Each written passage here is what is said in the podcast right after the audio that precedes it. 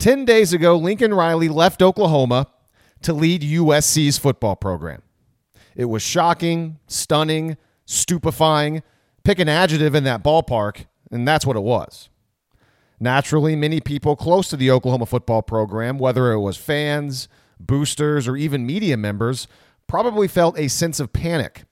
Not only did Riley leave Oklahoma high and dry, he did so with less than two and a half weeks to go before the early signing period on December 15th. At the drop of a hat, OU found itself needing to find a brand new head coach in short notice, knowing that the 2022 recruiting class could potentially be stripped of quality commits. And by the way, the jump to the SEC was right around the corner. Now, I've never been a big panic guy, but I certainly understand those who may have felt like the sky was falling on Sunday, November 28th. Now, as we fast forward to Wednesday, December the 8th, as I record this podcast, I hope those who felt fear in regards to OU's future have been relieved of their terror somewhat, if not all the way. Brent Venables is the new head football coach at the University of Oklahoma. And that just feels right. In fact, given all the options, or rumored options that Oklahoma had to choose from, I've decided that Venables was the best choice for Sooner Nation. Now, I found out late Tuesday night that OU had completed a deal to bring aboard Ole Miss offensive coordinator Jeff Lebby. At this time last week, during the podcast, I wasn't sure if Lebby's name was publicly out there as a potential candidate for Oklahoma. So Grant and I didn't name him directly on this show. Now, if you listened to the show last week, Lebby was the unnamed guy we were referring to when we discussed who Brent Venables could bring in as offensive coordinator. The other head coach OC duo that we thought sounded great was Matt Rhule and Joe Brady. By the way, very interesting that Joe Brady is now out in Carolina. But, anyways, Venables plus Lebby. The more I research Jeff Lebby, the more excited I am about that duo you've got maybe the best defensive coordinator in college football in Brent Venables, a guy who's done it for 25 plus years and is perhaps the most qualified first time head coach we've ever seen in college football. And you're pairing that mind and that philosophy with a guy who's a young, up and coming offensive play calling star, who's produced arguably better offenses at Ole Miss the past two seasons than Oklahoma produced under Lincoln Riley. Lebby just spent two years coaching up Matt Corral, the top quarterback prospect in the upcoming NFL draft. Lebby's arrival in Norman should give Oklahoma a great chance to keep Caleb Williams in the Crimson and Cream moving forward. We shall see.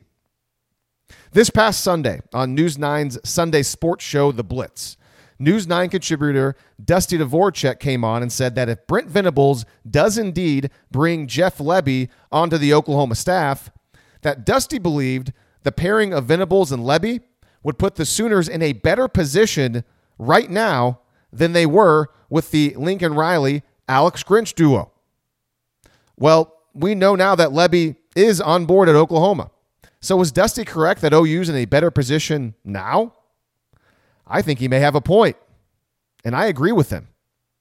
Now we'll see if Grant feels the same way or if he'll push back. I'm Lee Benson. This is West of Everest. Ladies and gentlemen, it is my absolute uh, proudest honor to be able to introduce to you for the first time your new head football coach, Brent Venables.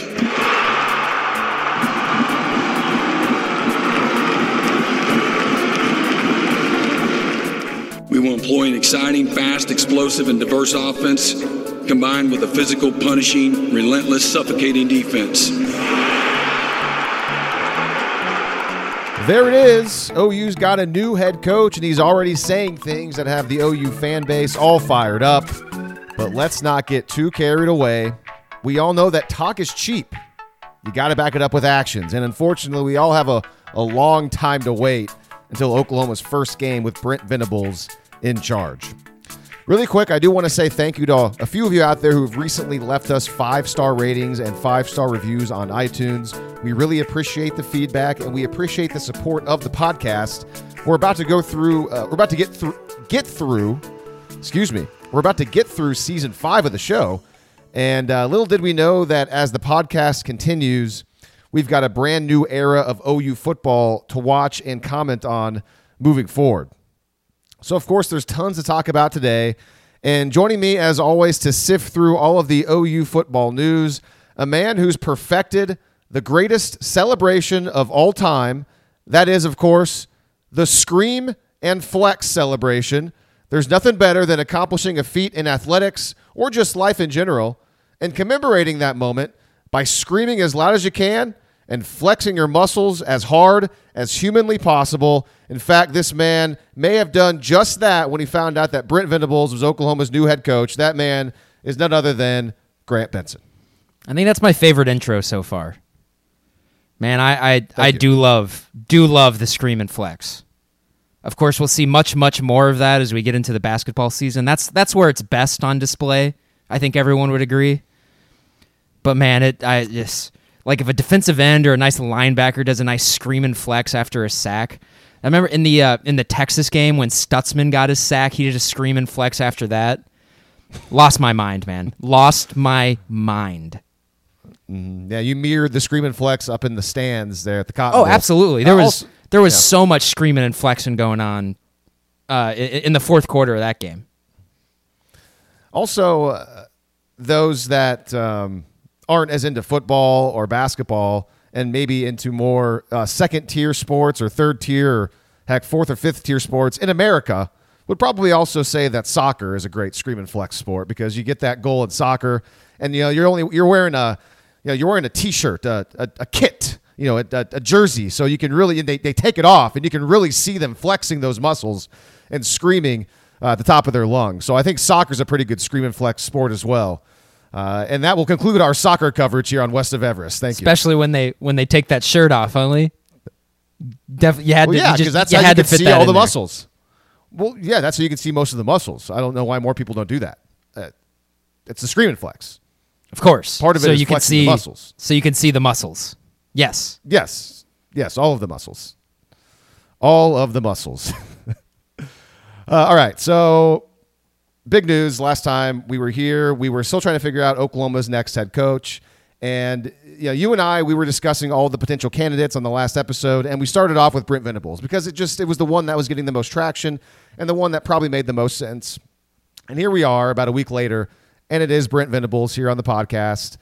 And um, yeah, uh, I said my opening take that after looking into it and thinking on it and considering all of the rumored potential options or you know real or fake, however much that uh, who knows, uh, I, I I do think that Brent Venables, and then especially with the addition of Jeff Lebby as the offensive coordinator.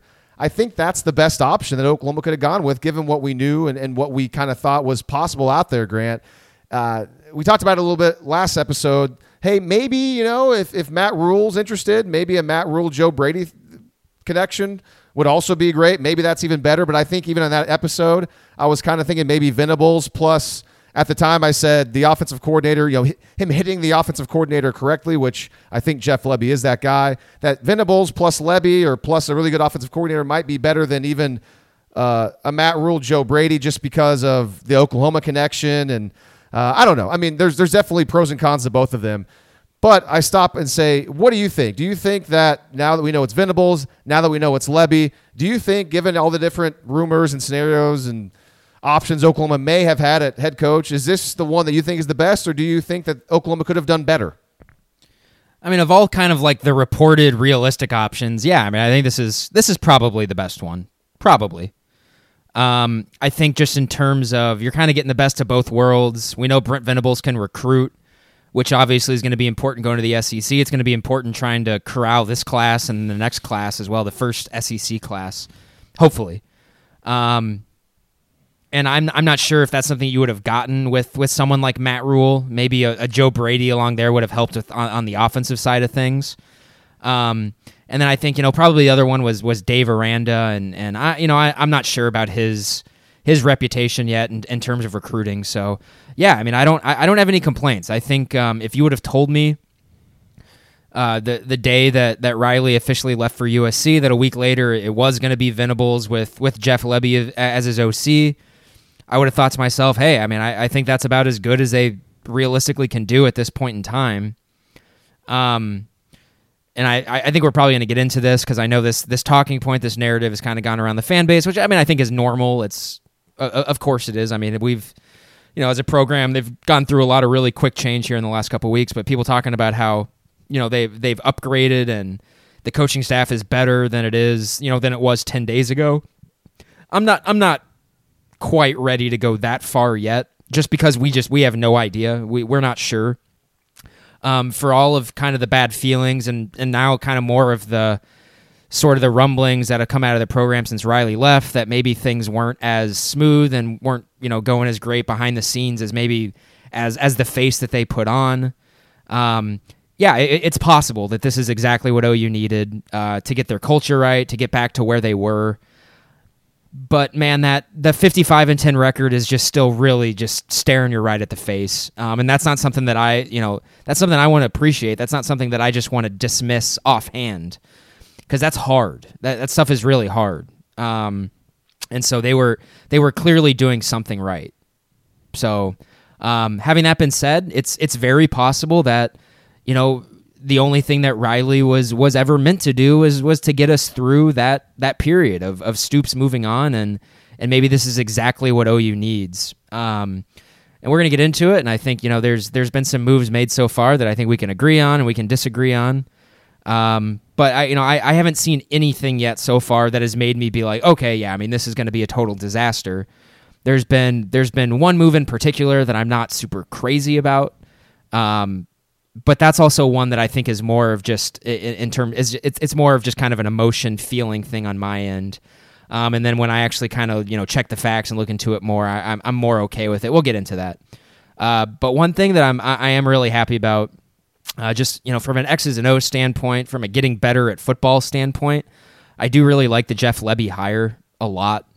Um, and one of the smartest things I think Brent Venables could have done when he first came in here was it, it's it's looking like that he's not really going to mess with the offense at all. He's bringing in Jeff Lebby.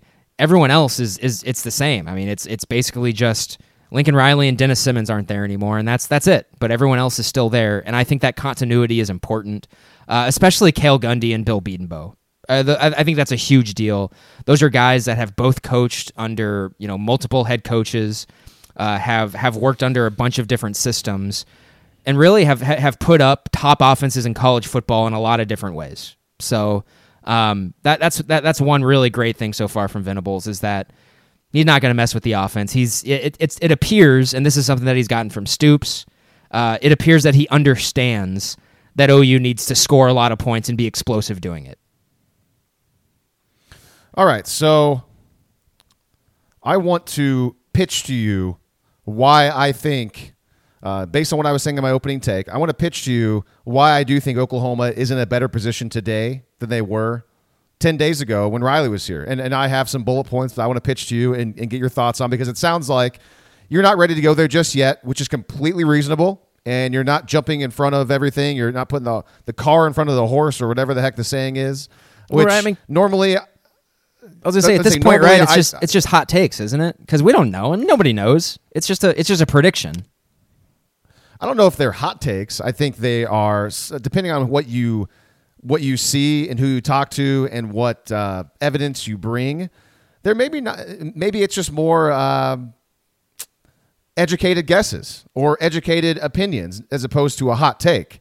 But I do want to sell you on it and let you uh, you know comment. But before we do that, though, I do want to play sound from Brent Venables' first news conference because a big question mark surrounding Brent Venables. We talked about it a lot last week. My big kind of con of Riley leaving and Brent, you know, a person like Brent Venables coming in, if it was going to be Brent Venables, which we do we know now that it is him, is the unknown. Can can this guy be a head coach? He's never done it before. Why is that? That's bizarre, right? He's been coaching for 27 years, something like that, as an assistant coach, mostly as a, a full time solo defensive coordinator. Uh, some parts early on at Oklahoma, obviously with Mike Stoops, he was the co DC. And then his first year at Clemson, he was also the co DC. But for nine years, the last nine seasons, he's been the solo defensive coordinator. And for his entire career, he's just been an assistant coach and he's been a defensive coordinator. And so now finally he's a head coach. And the thing is, okay, like he said in his press conference that hey, the big reason, I mean, it's Oklahoma. I mean, this was kind of the job that would get him to be head coach, and it's here, and he took it, and he was super excited about it, and is super excited about it. And so I took uh, some sound from. Uh, I believe it was Cliff Brunt from the AP asked, "Hey, why why now? You know, why now?"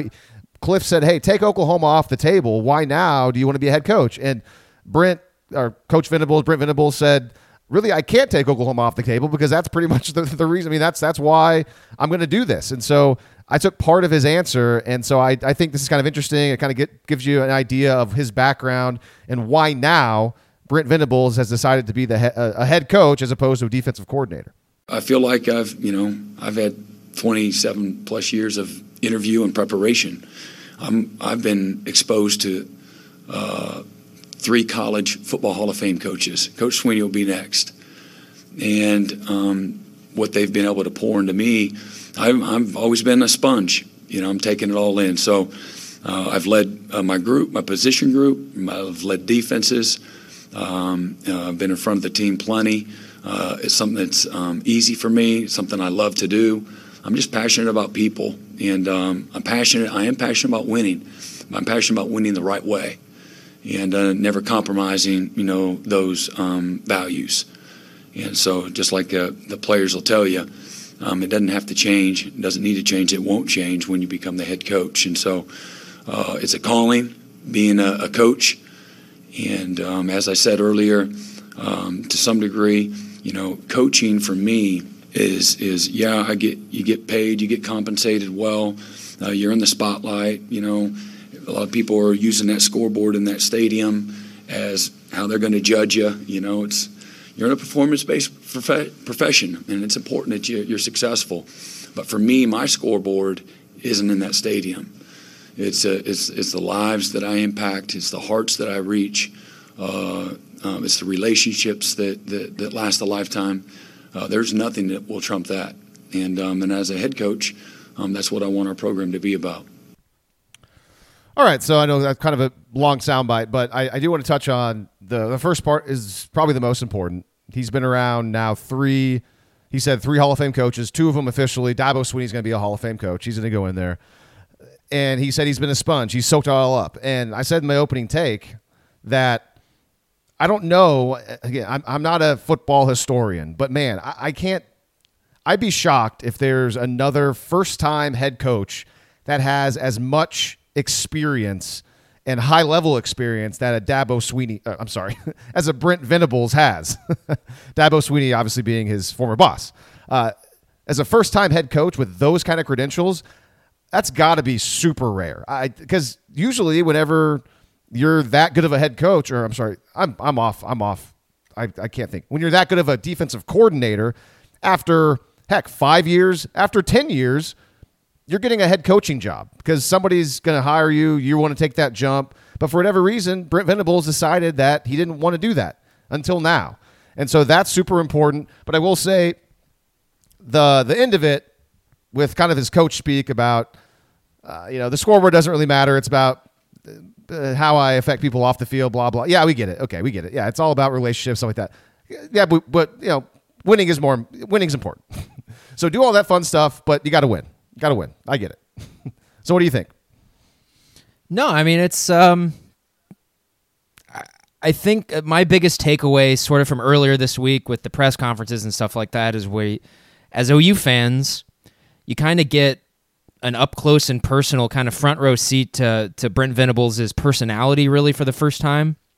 Um, and maybe that's something that he, he he was maybe out and about when he was at OU, and yeah, maybe I don't really remember that. I was a little bit younger. Um, kind of near the end of his tenure, I don't remember him being, you know, speaking to the media like a ton or being so. Um, I think right. You you always kind of think of Brent Venables as that as that psycho that's on the sideline, the guy who's like super intense and is is coaching really hard. Um, but yeah, but the the thing that's uh, that that, that has come out to me these last few days, you, you look how you can just tell how genuine of a person he is. And I I mean this stuff is cliched. It's a stereotype. I, I get it. You know, he's he, he's winning the press conference, showing you how great of a guy he is. Um, but I, I, I, do think that's important. I think that's super important. I think that was it's probably wise um, for OU to highlight that, especially considering what just happened with the last guy, um, where I think a lot of people are you know, OU fans are, are hurt. I mean, like I said, it's like a breakup. There's OU fans that probably feel insecure about it, that probably feel like they got like me, they got duped for the last five seasons uh, by the guy, and so you know, it's it's it's nice to see someone who who, you know you know is really skilled at walking that line, walking the line between you know being able to motivate people, uh, get in your face, being able to, to to even coach and be intense but also at the same time keep it to the point where there is that line that's drawn there between trying to get the best out of you and also caring about you as a human being and that actually that's a line that's that not a lot of people are able to straddle. It really isn't. That's that's one of those things that i think is um, is, is super rare for a coach. And i think it's it's I, I think that's a quality that's in all of the best head coaches. None of that none of that means that brent venables is going to be a great head coach. It doesn't. Um, it is nice to know though that all of the best head coaches kind of do have that quality. Um, and hey, you know, I him, him going over talking about how he's how he's coached under three different Hall of Famers. That's something I never even really thought of, um, and that that's that's extremely valuable. And I mean, I mean, those three guys could not be any more different, any more different personalities. The way that they run their team, I'm sure. I- I'm sure in a lot of ways, Bob Stoops early on ran his program a lot like Bill Snyder did. Um, but Dabo is is not anything like either of those guys, or at least not you know from anything that I've seen. So. I, that's that's invaluable experience, um, and so yeah, you bringing up the fact that yeah, I mean, off the top of your head, you can't really think of anyone who is more qualified like ever. Through, I yeah, he's been I mean, he's been a defensive coordinator now for over for nearly twenty seasons in college football, and it's not a stretch to say that in 15 of those seasons, I mean, he's had one of the best defenses in college football with two different programs, and they they were never bad at OU under Venables, not once. They they were good every year. He was the DC, um, and and that's that's not the case at Clemson. They they they had some transition years early on, but the last like seven or eight years, they've been perennial top 10, top five defense in college football tons of NFL draft picks. The pedigree's there. The pedigree is there. It's just all about. I think the big question mark, right, is we don't know how he's going to be as a head coach because it is different. It's obviously different. Um, obviously, you take the experience, and that's valuable. But man, I, I, think once you're in the head chair, I think a lot of things do change, and we just have no idea how he's going to react to that or how he's going to handle that. We don't. And I was just kind of thinking as you were talking, I mean, when we talk about the experience that Venables has as a first time head coach, and it, might be unparalleled. Again, I'm not a football historian. Maybe someone listening to this podcast can point out a different situation where you have an assistant coach for this many years that has performed at this high of a level that finally decides to be head coach, and I'm just not you know aware of it. But when you consider all of that, and you think back to how excited we were when Lincoln Riley took over for Bob Stoops and a big part of it for me was just it's different. It's new. It kind of felt like we had reached kind of the ceiling of Bob Stoops at the end and maybe some new blood, a new person with a different vision, a new vision with you know that kind of offensive mentality and and everything. You know, maybe that's going to be the key to get Oklahoma over the top. And so Lincoln Riley comes in and does a fantastic job. You mentioned the 55 and 10 record fantastic. He's one of the top coaches in college football, no doubt about it. But as we talked about a little bit last week, you could make the argument that every single season the team you know, minimally regressed. And I think we made the argument, or you made the argument that you could say Lincoln Riley left the program maybe not quite in a better spot than when he founded it, when he got it. And so I guess in my mind, I think, okay, Lincoln Riley had a lot of success at Oklahoma as the head coach. We were really excited about that with not anywhere near as much previous experience as a coach as a Brent Venables. And so in my mind, I think, man, if, if all that success can be had with Lincoln Riley as a top tier elite offensive mind, offensive coordinator, then going into being a head coach and calling the plays and having all this responsibility, that gives me a lot of confidence actually that Brent Venables, with his background and his uh, his success and I mean his, his national championship pedigree, and coming in, and he's going to hire a defensive coordinator, which is interesting. We'll talk about that a little bit later. Don't know who that's going to be. And then bringing in a Jeff Lebby, who's got a really good track record so far early in his career calling offense. That makes me really confident that I think Brent Venables is probably going to be a pretty darn good head coach. If Lincoln Riley could come in and do that and have that kind of success with his history, his background, uh, his experience level, not being anywhere near as as far as uh, Brent Venables. Who's I, I, it, it just it gives me confidence that Brent Venables can probably do a pretty good job too. Now, like you said, it's not guaranteed. We don't know for sure, but I just wanted to throw that out there. It's like, well, considering that Riley didn't have as much experience as a Brent Venables, Brent Venables has had all the success coming in. He's got a great offensive coordinator coming in, we believe. He's set up to, to do pretty well. I think I think that may be a bit of an apples, you know, apples to oranges comparison though. When you're talking about Lincoln Riley taking over, talking about a guy who was announced as the head coach an hour after it was announced that Bob Stoops was, you know, was actually I think he was announced in the same press release that OU released when Bob Stoops stepped down as the head coach. Yeah. There was no staff changeover, no turnover whatsoever. He had the exact same staff. Um, and so this is different. I mean, we, you got we got now where it's looking like the entire defensive staff is going to be reshuffled. Doesn't look like any of them are coming back. Um, who knows what's going to happen with turnover on the roster? That's something we just we're just not sure of yet. So I think these are totally different circumstances. Um, I think the the circumstance that Lincoln Riley came into in a lot of ways was really similar to uh, to what Chip Kelly left Mark Helfrich when he left Oregon. Um, probably you know probably a little bit more depth of, of talent at OU than there was at Oregon. Um, but it was I mean it was it was ready to go. I mean like it's there was a lot of people that could have stepped into that 2017 job with Baker Mayfield and and have been pretty successful. Um, it just kind of it just just so happened at that time that Lincoln Riley was was kind of the up and comer, and it was he. I mean, he everything was teed up for him. I don't think that's really the case here with Venables. I, I think there's a lot more. Um, and so like when I say when I say that Riley left the program in, in, in worse in worse shape, that's kind of what I mean. Where there is going to have to be a reshuffle here. There is. Uh, there is some some recruiting stuff that you're going to have to restock and that you're going to have to because guys left. I don't remember that being a problem when Stoops left. I I, I remember them retaining all of their recruiting classes. Um, no, I remember nobody really leaving at all. Um, and of course, it's because there was no staff turnover. It was all pretty much exactly the same. I think by that time, Bob had been kind of a figurehead anyway, and so where that's that's not the case. Like Venables comes into a program now that has I think has more raw talent probably than than that 2017 team did. Um, when when Riley stepped in up and down the roster, maybe not as much talent in at, at, super important positions. Um, but he's also inheriting a program that that clearly needs some sort of culture reset. Uh, we've been saying needs a strength and conditioning reset as well, and so and, and I think that presents some challenges. Um, I think you know if if any, if if it's if it's true that it's been sort of a you know sort of a country club atmosphere there, and maybe things haven't been as haven't been as geared towards creating the most gritty, tough team you can. Jerry Schmidt comes in there, and Brent Venables comes in there, kind of with his old Bob Stoops style. That there's definitely a, a, a potential there for for kind of for some stuff hitting the fan for sure. Uh, that's a lot of radical change in a short amount of time and you hope that that things will be seamless. Um, but I'm I'm not going to sit here and assume that. I think when you're doing that, you're acting on a lot of faith. That's fair. And talk about the culture change and it's kind of you know what a lot of people want and is hoping for with a Brent Venables hire.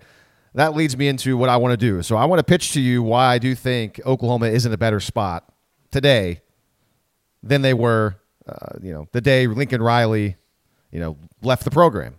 And I'm starting with uh, the culture. And I listened to last week's episode, and I, have been talking about this a lot. I'm putting a lot of stock into it, and, and this is why I'm starting with this as my number one reason because I do think it, it matters a heck of a lot. And maybe I'm over analyzing it. Maybe it doesn't matter as much as I'm, you know, saying it does, but I think it does. And so I think that the culture and the identity of the program under Lincoln Riley was not where it needs to be. Uh, I, I think in that respect, the Sooners regressed year to year after Bob Stoops handed the keys off to Lincoln Riley. Oklahoma's players, I said this before, they just, I just, I felt like generally the players had an unearned sense of entitlement surrounding them, particularly this past season in 2021. And you know, it was obvious to all of us that during that time they weren't playing as well as they, they should have. They had tons of expectations and they weren't living up to it. And I think it started from the top and went down. I mean, it started with Lincoln Riley and went down. And the first big piece of evidence of this was when we heard Spencer Rattler kind of pushing back at the early criticism he was getting from the fan base. And he had some comments where he was basically saying, hey, man, fans don't really know what they're talking about. And just talking about basic things that anybody that knows a little bit about football understands. And he would make comments about how, like, nah, that people don't really know what they're talking about. They don't know the game as much as he does. And generally, that's probably true uh, because a general fan's not going to know as much about football as Spencer Rattler, obviously. But just the some things he pointed out were kind of just. I remember you, Grant, mentioning some certain things like, "Oh, they're playing top down defense on us, so it's it's it's more it's difficult for me to find guys." And it's like, "Oh, that's not a new thing. Uh, defenses have been playing top down. Uh, don't beat me over the top coverages all the time and tried against Baker Mayfield and Kyler Murray, and did not have as much success. you know, so it's not like uh, it was like radical things that people had never seen. And so those comments, and then you heard Lincoln Riley over and over again all season long telling us that his team was quote close, and it's become a joke at this point. It's become a cliche. We've all laughed about it. Uh, again, the most egregious example of him saying that the team was close was after the Kansas game when he said he watched back the film and he said, "Gosh, I thought I thought that team is close." And I talked about that extensively last week. So if that was the message that Riley was giving to the fans and the public, I don't know why he wouldn't be giving that message to his players. And the players clearly thought that they were close as well, even though the scoreboard never really seemed to back up that claim. It never did. Oklahoma seemed unprepared at the start of multiple games in 2021. The Texas game, a glaring example, maybe the most glaring example. Uh, the Kansas game, no points scored in the first half against Kansas. Uh, offensively, Baylor was a disaster at the start, and, and then for much of that game, uh, and, and all of that, I believe, begins with the head coach and his attitude towards the 2021 season in particular may have kind of seeped down to the rest of the team. And as a result, we got a football team with national championship aspirations during the preseason and a team that underachieved big time against one of the most manageable schedules the Sooners have had in years. So then I transitioned. So with Brent Venables, I think the attitude and the identity and the culture of Oklahoma football will change for the better. He was around a winning culture at Oklahoma from 99 to 2011.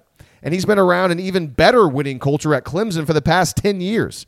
Venables is going to make this team tough. Uh, they're, they're not going to take things for granted, I don't believe. They will not be conditioned to just show up and think they can win games. Uh, this is my opinion based off of Venables' track record. So I think from a philosophical perspective, this is why Oklahoma is in a better spot right now compared to 10 days ago. And I have a multiple other points I want to hit on, but since this is going to take a long time for me to go through them all at once, I'll stop right now and, and let you respond to anything that I said there. Yeah, I mean, I, I, I agree that there was rot in the culture. I, you know, I guess I just, I, I don't, um, they were still 55 and 10 uh, but yeah, I mean, and and of course you qualify that with them struggling with middling Big Twelve teams, you know, and and kind of all the time. Let's be real, all the time. They they very rarely beat the crap out of Big Twelve teams under Lincoln Riley. Um, one thing I did see that I thought was interesting that I it's just an interesting way of framing everything was that you know 2017 OU went from legit national title contender, um, probably a few plays away, you know, from maybe winning a national title, or at least having a, a really good opportunity to do so. To 2018, a team that was just I was otherworldly offensively, uh, but really was just a playoff team, a Big 12 champion playoff team that got blown out. Um, got blown out, but played you know played well in the second half for the most part. But by that time, they'd already been kind of blown out. Um, to 2019, which was a Big 12 champion that got just completely run off the field in the playoff.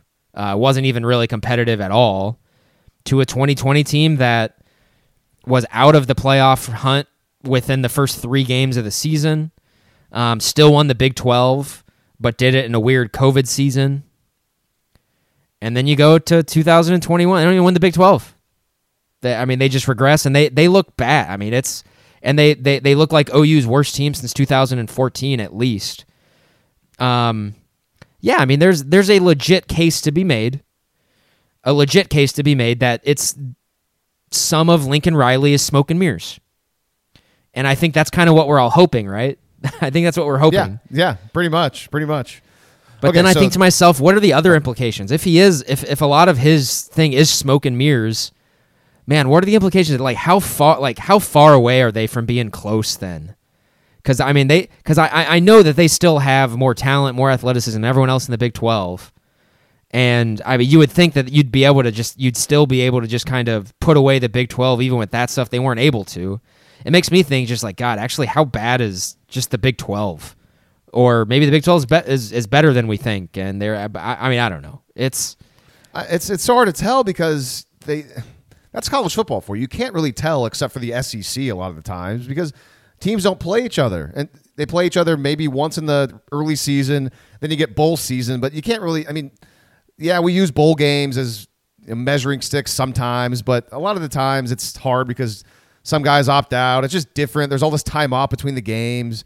I think last year the Big Twelve did pretty well in bowl season, I, I believe, and maybe even the year before. Like, so I mean, but like, what does that mean? You know, like I mean, it's it's one of those things where if it goes well for your conference, you're gonna prop it up, and if it doesn't go well for your conference, you'll be like, ah, whatever, it doesn't matter that much. It- all these games are different, doesn't matter. So it's yeah, it's sure the Big Twelve could be really down this year. Maybe it is, probably is. I don't know, but you know, maybe it's not. Maybe.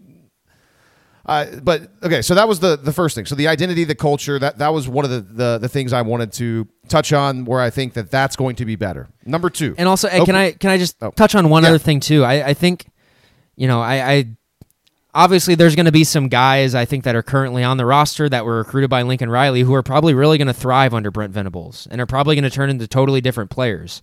That's probably going to happen. It probably is. But you know, for each for each action for each action, right? There's an opposite and equal reaction. There's going to be guys who just who can't cut it. There's going to be guys who are recruited specifically for the culture that Lincoln Riley built, who just aren't going to be able to cut it in in Brent Venables' culture. Um, and we don't know what that's going to look like. We don't know what sort of bloodletting there's going to be after that. And so you just kind of keep your fingers crossed and you hope it's not the guys who are uber talented. So I mean, it's just I, I mean that's I when I think of that, I think of guys like Clayton Smith who are let's Jack linebacker is not a position in Brent Venables' defense. And so he's a guy who is pro- like Clayton Smith is a guy who is going to have to undergo some sort of transformation, whether that be a position or a body transformation. Who knows if that's going to happen? And if he goes, that's a, that's that's an extra scholarship that you have to that you have to fill. And then what happens if that happens up and down the roster? We just don't know yet. We just we have no clue. Yeah. Yeah, but you, you kind of get excited though because you, you would think Brent Venables is probably aware of a guy like Clayton Smith. Uh, you know, I'm sure he, he heard about him during the recruiting process. He'll look back at old tape, and he'll. I mean, I don't know. He's not going to be able to talk to any of the defensive guys or really on, on staff for Oklahoma, but you know, it, he's such a talented player. You would hope that a guy like Brent Venables would be able to find a spot for him. But yeah, no, you're right. It's unknown. Like we, he wasn't recruited for Clemson. He wasn't recruited for that type of defense. He was recruited for speed D with Grinch, and weirdly, he wasn't able to find any time on the field this year. I don't know why. I don't know if it's just because he couldn't develop or what. So yeah, that's definitely a good name. That's a, a name of a guy where I'm curious to see what happens to him because he's super talented. Hey, you said position change. Maybe he'll play offense. Maybe they'll put him at wide receiver because he did that. It seems like he did that in high school, just mossing people. I mean, I think it's a good. It's I think it's definitely a good sign up to this point that outside of the guys who I think have announced that they're going to the NFL draft, I, there haven't been any guys in the portal on defense. I think that's a good sign, especially when I don't think that I don't think there's a defensive staff that is there right now. So like uh, it's the fact that none of them have really left. I, I think is it's got to be a good thing. But then, I, but then again, who knows? Who knows? Well, speaking of the defense, that's my second. And this is kind of obvious, but I'll just I'll say it out loud just so we're all on the same page. Oklahoma's defense is going to be better.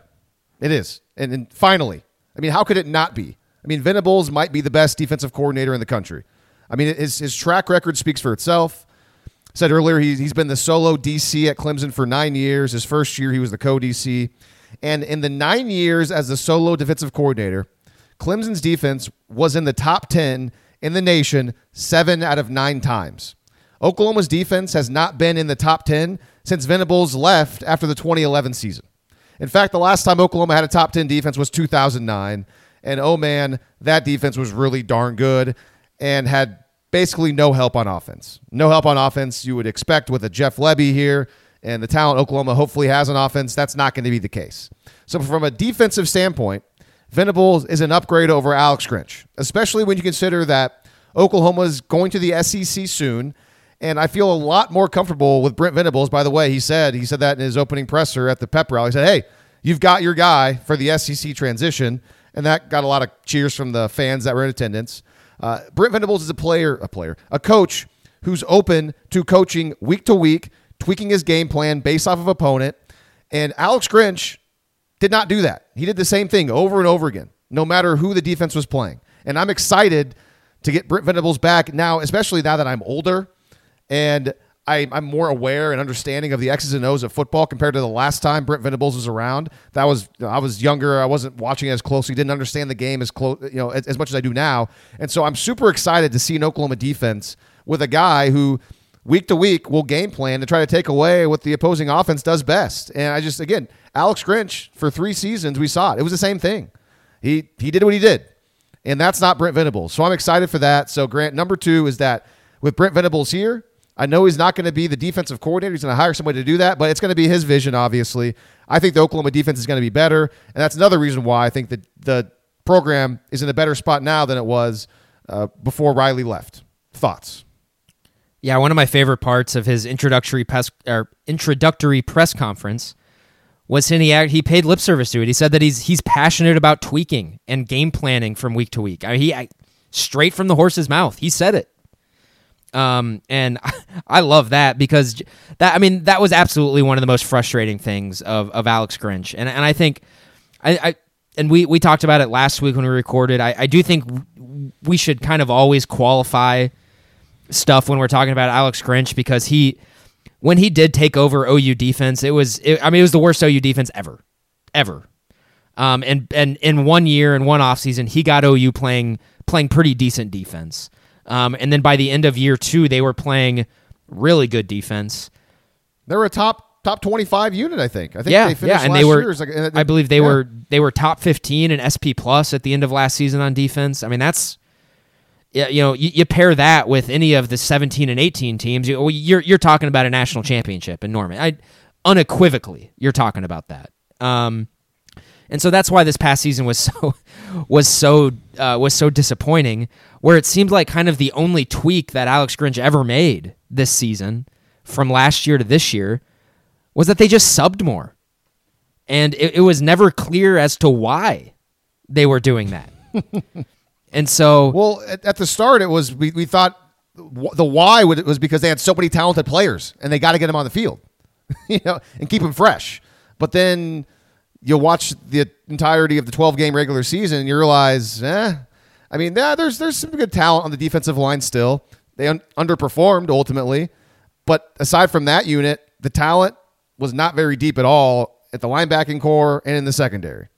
And so that's kind of like going into the season. That's what we thought. It's like, man, this team is so talented. They're going to sub so much because they have so many good players that's got to play. No, not not necessarily the case. uh, but I'm glad that you brought that up about Grinch. You're right you got to qualify it. I like Alex Grinch. He's a good defensive coordinator. He definitely saved Oklahoma's defense. He did. I mean, it was horrible. Uh, he got it. He got it better. He does have limitations though, and I'm not a big fan of his scheme. I'm not. Uh, I. He's not somebody that we saw in three years that was willing to change or tweak or really adjust anything. Will he?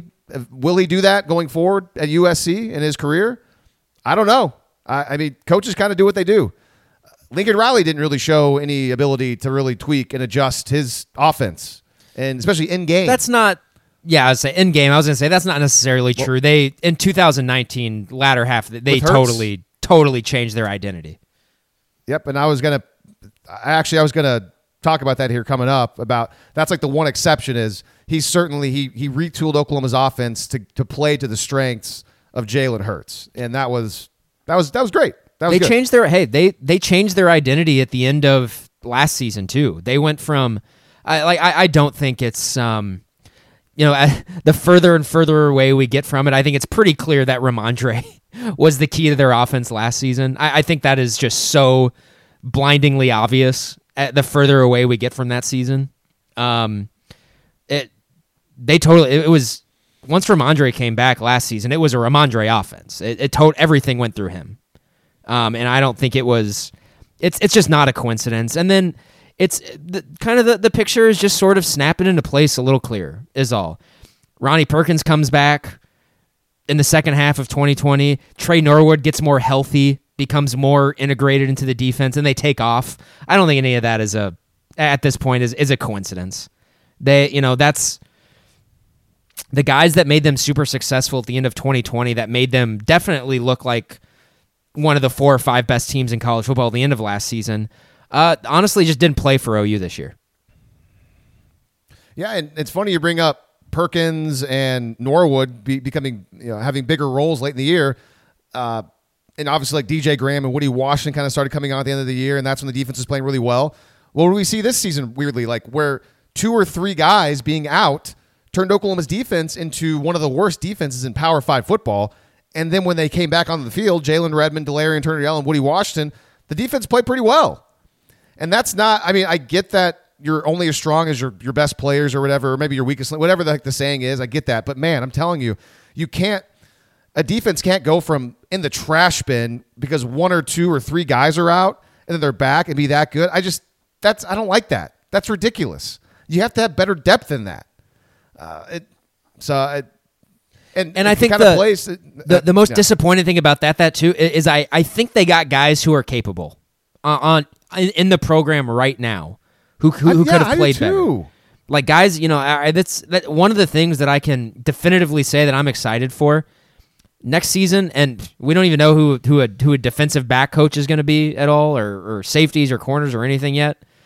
I think guys like Billy Bowman and Keyshawn Lawrence have have an opportunity to be to be absurdly good next season a- after an offseason working with Venables and his staff. Guys like that that's the stuff that I'm going to watch. I I, w- I want to see mm-hmm. a jump from those guys where hey, I, I'm not I'm not necessarily sure Key Lawrence and Billy Bowman were that well coached or even put in great positions to succeed by the scheme and by the coaches. Um, I don't I don't know if that's going to be an issue with with Brent Venables and his staff. Like I mean we've I, I I thought we saw enough, especially from those two guys athletically, to see just like yeah th- those guys are on a kind of a different tier athletically than everyone else around them. Um, and that's that's more of just a stream of consciousness thing, but um, yeah, I mean, just there was well, sure. how many just how how many disappointments were there in terms of player development under the last regime? Um, there's a lot. I mean, there's a ton. There's a ton. You can go down, I mean, up and down. The offensive line, receivers, running backs heck, have barely even existed on the team. Maybe that could be the, the you know the an assignment for next podcast. We go through all the the recent recruiting classes going back to like 2016, 2017 and be really mean and point out all the busts and all the disappointments and just be jerks about it. Uh, and you mentioned um, Billy Bowman and uh, Key Lawrence, another couple names that I'd like to see with a new regime. Hopefully they stick around. A Latrell McCutchin, who was a blue chipper type recruit, everyone was excited about, and even a Joshua Eaton, who's got that size. That I know Alex Grinch like that size, but so does Brent Venables. Clemson has some big, big defensive backs, some big corners. Ooh, big how about safeties, um, so Jordan yeah. Mukes? Jordan Muke's a guy who I think has the frame to probably put on 25 pounds and still move really well. Hey, I, I saw a um saw a picture on Twitter going around. It was it was Venables uh, with um oh who was he with? I, I, think he was probably with Bob or Cale Gundy. I can't remember. Uh, visiting Jaden Rowe, who is a I think he's from I think he's Tulsa Union, and uh, he's he's in this 22 class. And I think he affirmed his commitment to OU after speaking with with Venables and everything. But you should you should actually look him up. Try to find that picture. Just look how big Jaden Rowe is. He's uh I think right now he's like he's listed at like 6'3", 205. And he's he's a safety. He's he's gonna he was been recruited as a safety. I look at Jaden Rowe and I was like, oh god, that guy looks looks ready to be in college right now. And man, that body type is really similar to like an, an Isaiah Simmons or a something and that's mm. I think that that's the type of stuff that I'm going to be looking for because one thing that we know about the Brent Venables defense, Sam linebacker is really really important and he kind of uses his Sam linebacker as as a glorified nickel in a lot of ways. Um, which is why Isaiah Simmons was so insanely lethal at that position, uh, just because he he could cover like a safety and he was physical and could tackle like a linebacker as well, and obviously moved really well. Um, But those are the guys that that Venables is going to be looking for. Those are the guys like the body types that he's going to be looking for. And guys like that are kind of unicorns. It's hard to you you kind of have to find guys like that with the body type and then develop them. And uh, that's that's that's the first time now under this new regime. That's that's two days old where I've seen I, I saw I saw Jaden Rowe and I was just like, oh god, like that guy is. Hopefully he's good at football and hopefully that there's something natural that can be brought out in that guy. Cause oh man, that's like that's the exact body type that Brent Venables is looking for in his in, in his back seven on defense. Yeah, so looking him up, he's a Rivals three star, but his frame, man, listen at 6'3", 210. I say I see the pictures it, you're talking about. Isaiah Simmons yeah. was not a blue chip recruit. I believe he was no, a three, he was a, three star well. recruit as well. Jaden Rowe uh, is Isaiah oh, Simmons confirmed. Yeah, out of uh, one one of those cities in Kansas. I can't remember if it was Olathe or if it was Overland Park or or Olathe. however you pronounce. However you pronounce it. I'm pretty sure he's from Olathe or how. Yeah, I'm sure we'll get. Yeah, I think that's however you pronounce that. It's not uh, not Wichita. How about that? Uh, okay. By the way, I did want to play some more sound from Brent Venables because you talked about how like straight from the horse's mouth, he talked about how he likes to go you know opponent to opponent. He likes to game plan and tweak. And actually, he was asked by James Hale about his philosophy on offense and his philosophy on defense. And I, we we know his defensive thoughts. We get it. What's interesting though is that I pulled this soundbite of him talking about offense, and uh, he's obviously a defensive guy, but he he uh well listen to this uh, clip, and he certainly knows quite a bit about offense, and why wouldn't he? He's spent his entire career going against offense and trying to figure out how to stop it. So you would imagine that he knows quite a bit about it. And so I like this soundbite of him talking about his offensive philosophy and what he wants to bring to Oklahoma. You just watch how uh, offenses work today. Uh, you know, with obviously uh, fast pace. Most everybody's no huddle or the sugar huddle. Uh, just being aggressive, you know, aggressive and physical and everything. Just because you spread out doesn't mean you have to lose a physical element. And I think it's important, more important than anything else, that you maintain, establish, nourish, uh, enhance, improve have a standard of physicality uh, that goes with whatever scheme you know that you're you know implementing. Um, but I think it needs to be diverse. I think I love game planning. I love um, coaching week to week. Uh, tweaking and uh, fitting schemes and based on the matchups and things of that nature. But I think it's important that you understand your your uh, uh, you know what you have at, at uh, you know at your disposal in regards to playmakers and uh, you know, you're going to ride the things that are your strength. You're going to protect the weaknesses. Um, but I, I, believe you got to throw the ball uh, in this day and age uh, without question. I think that's uh, never changed. But you got to be aggressive in the things that you're doing and multiple, um, very diverse uh, in your presentation, and make the defense move and adjust and um, be right on the field. Um, and and then again, I think that you got to be known for something. And um, so I think having a you know a strong identity that has shown that it's uh, stood the test of time is is important as well. So that was about offense, but honestly, like I when I first heard him talking, and I was there, I was in the room, and I was listening, I was making notes.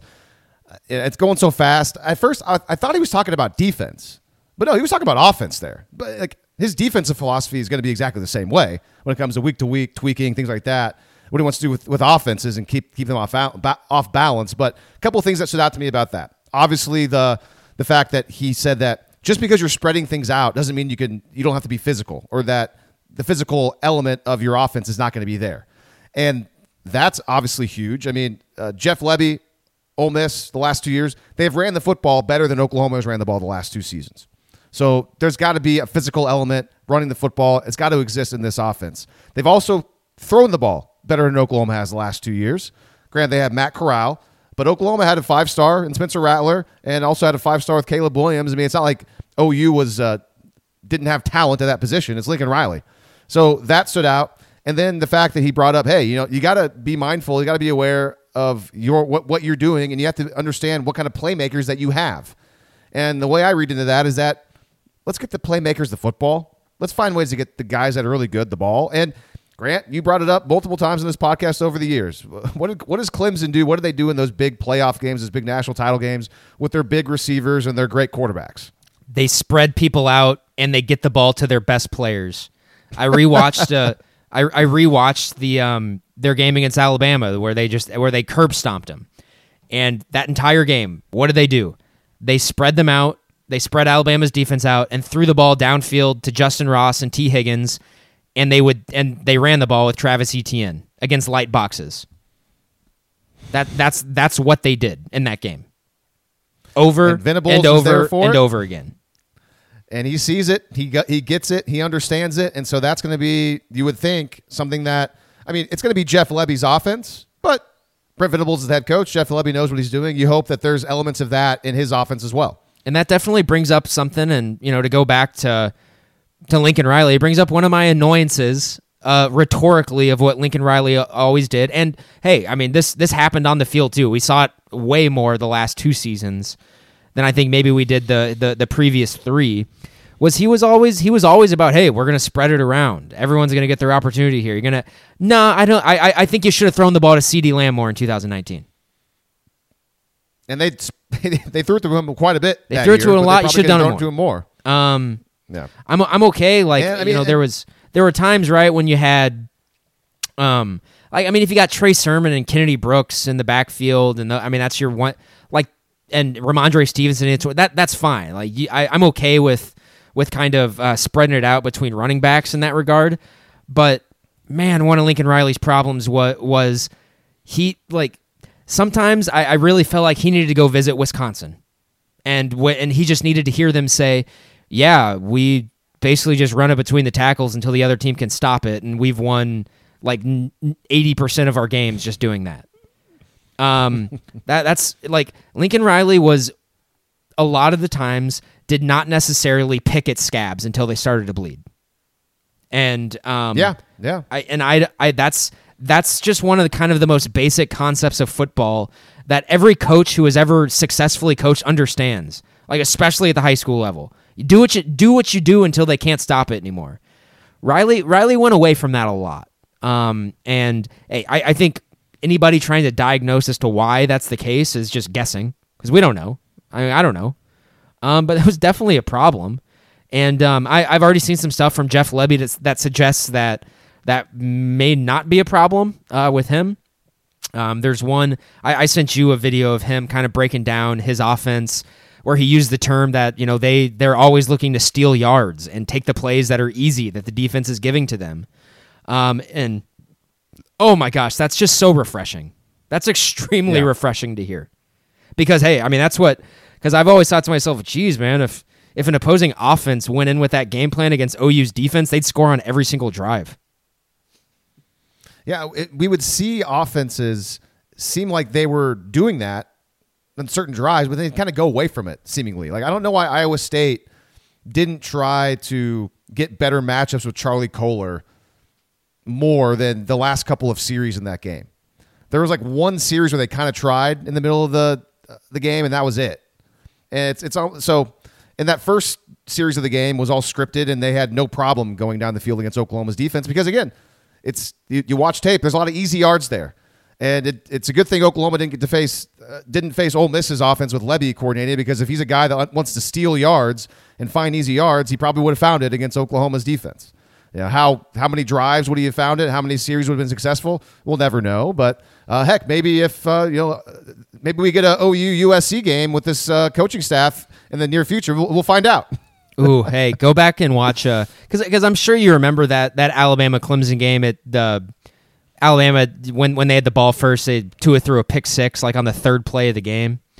Um man, go back and watch that. That is a scenario where Alabama was trying to steal some easy yards and Clemson the their corner, I think it was Trayvon Mullen, clearly recognized it on on tape and he and he jumped in front of it. Gosh, that Man. that is just so Man, we haven't seen that in a long time at OU. Just something No. as simple as that, where you bait someone into a play that they know is just sort of like easy in their in their repertoire, but you know it's coming. You've watched so much tape that you know it's coming, and then and that sets the entire tone for a freaking national championship game. I mean, maybe Tre Norwood's pick six against Florida, but I don't know That how game much that was film review. Does not much of that matter Just whatsoever. I am just, like Trevor was, was a good player. So I, I need to go. I need to go back and, and listen to what I was saying after that game on the podcast because I, I I remember feeling a little kind of eh about it and thinking people shouldn't be as excited. Now that we know what happened at Florida with Dan oh, Mullen and everything, on. th- I'm sorry. That game is that game was so No. meaningless. Was so It was- meaningless. The whole point of that game is that Oklahoma did exactly what it needed to do. That was the whole point of that game. yeah, but they also gave up a lot of yards. But yeah, I mean, the defense didn't play as great as they probably could. have. Who cares? By the way, that national title game you're talking about, uh, I don't have very fond memories from that game because I was so wrong about that, and I think that was the night where I got uh, called out by that like freezing cold takes uh, Twitter account for like a take I had in the middle, the beginning of that game. I think I said something along the lines of like, "Oh man, Clemson's defense." Good luck stopping this Alabama offense, or some something along those lines. And boy, I could not have been more wrong about that. So that was pretty funny. Uh, I deserve to be drugged or dragged or however by uh, freezing cold takes for that horrible take because I was just drinking the OU Kool Aid, man. Thought you know the OU offense is so good, and you know the or, or no, actually no, it was the way around. It was the uh, Al, yeah, Alabama offense. How are they gonna? No, Clemson's defense. How is that what I said? Clemson's defense. How are they gonna stop Alabama's offense? I am out to lunch today, man. My my brain is not working. So, anyways, it was like I was saying, oh, how is Clemson's defense going to be able to stop this great Alabama offense? Clearly, I had uh, watched I, I had watched the OU Alabama game a little too closely, thinking that thinking that Oklahoma's defense was anywhere even in the same stratosphere in the same sport as Clemson's defense. And really, what it was is that OU in the second half of that game put a lot of stuff on tape that Clemson exploited nine days later of what it was. Hmm. well, offensively, right? Yeah. Oh, yeah. like, uh, OU's OU's offense kind of. That's like one of the things. Like it's OU's offense didn't get stopped in the second half of that game against Alabama, and that's not like a brag or anything. It's just like that OU offense was great. I mean, that was there was going to come a, a point eventually in that game where Alabama just wasn't going to be able to stop them anymore. Um, and yeah, Clemson, Clemson ran a lot of a lot of stuff against Alabama that that they probably saw that OU probably exploited a week before that.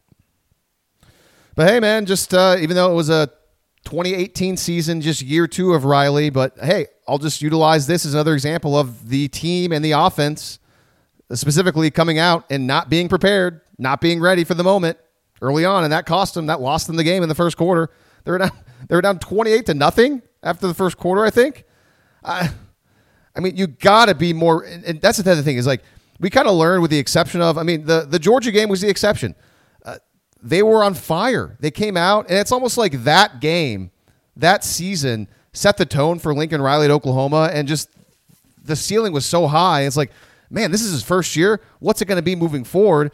And after that, it was just not. That was like the high. I think I saw somebody tweet like going into halftime of that game. I mean, that was like the height of Lincoln Riley at Oklahoma. The halftime, and honestly, before the squib kick of the Rose Bowl game when they were up 31 to 7 uh, 14. And from there on out, it was just a slow decline.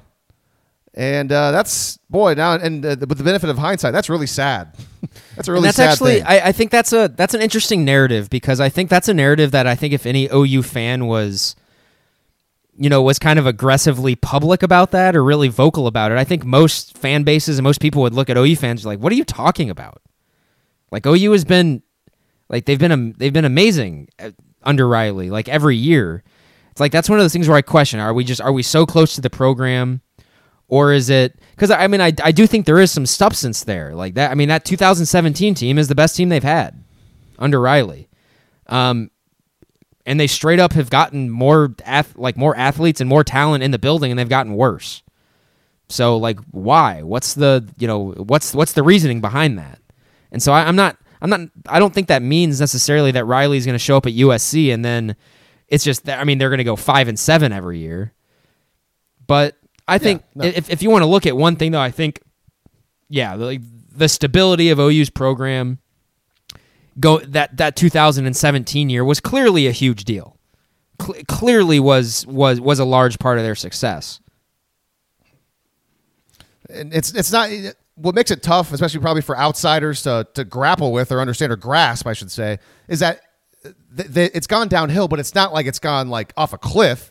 They've won double digit games every year, but it's just like the way, especially this year, the way in which Oklahoma won.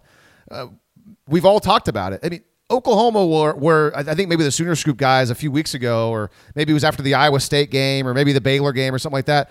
Uh, and maybe multiple people have made this point, but Oklahoma is maybe five to ten plays away from being like Iowa State this year, having what seven wins or whatever. I mean, like that. That's how close things were. But Oklahoma, but they won those games. You know, they ended up winning double digit games. So that's where, especially this season, it's it's where it's like, yeah, like hey, they're ten and two, they're great, but we watch all the games. We we break down the tape. We we're so close to the program. We see kind of the holes and the weaknesses.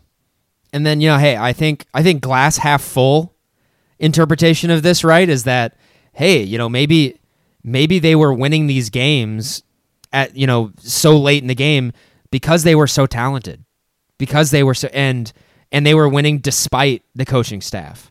I think that's that's the glass half full approach for OU fans going into 2022 for sure.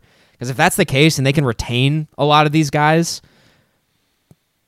they, I mean, I, I, mean, let's just say, I mean, if, if, Caleb Williams comes back, they absolutely should be the favorite to win the Big 12 next year. Um, any any talk of, of of an alternative is just not correct.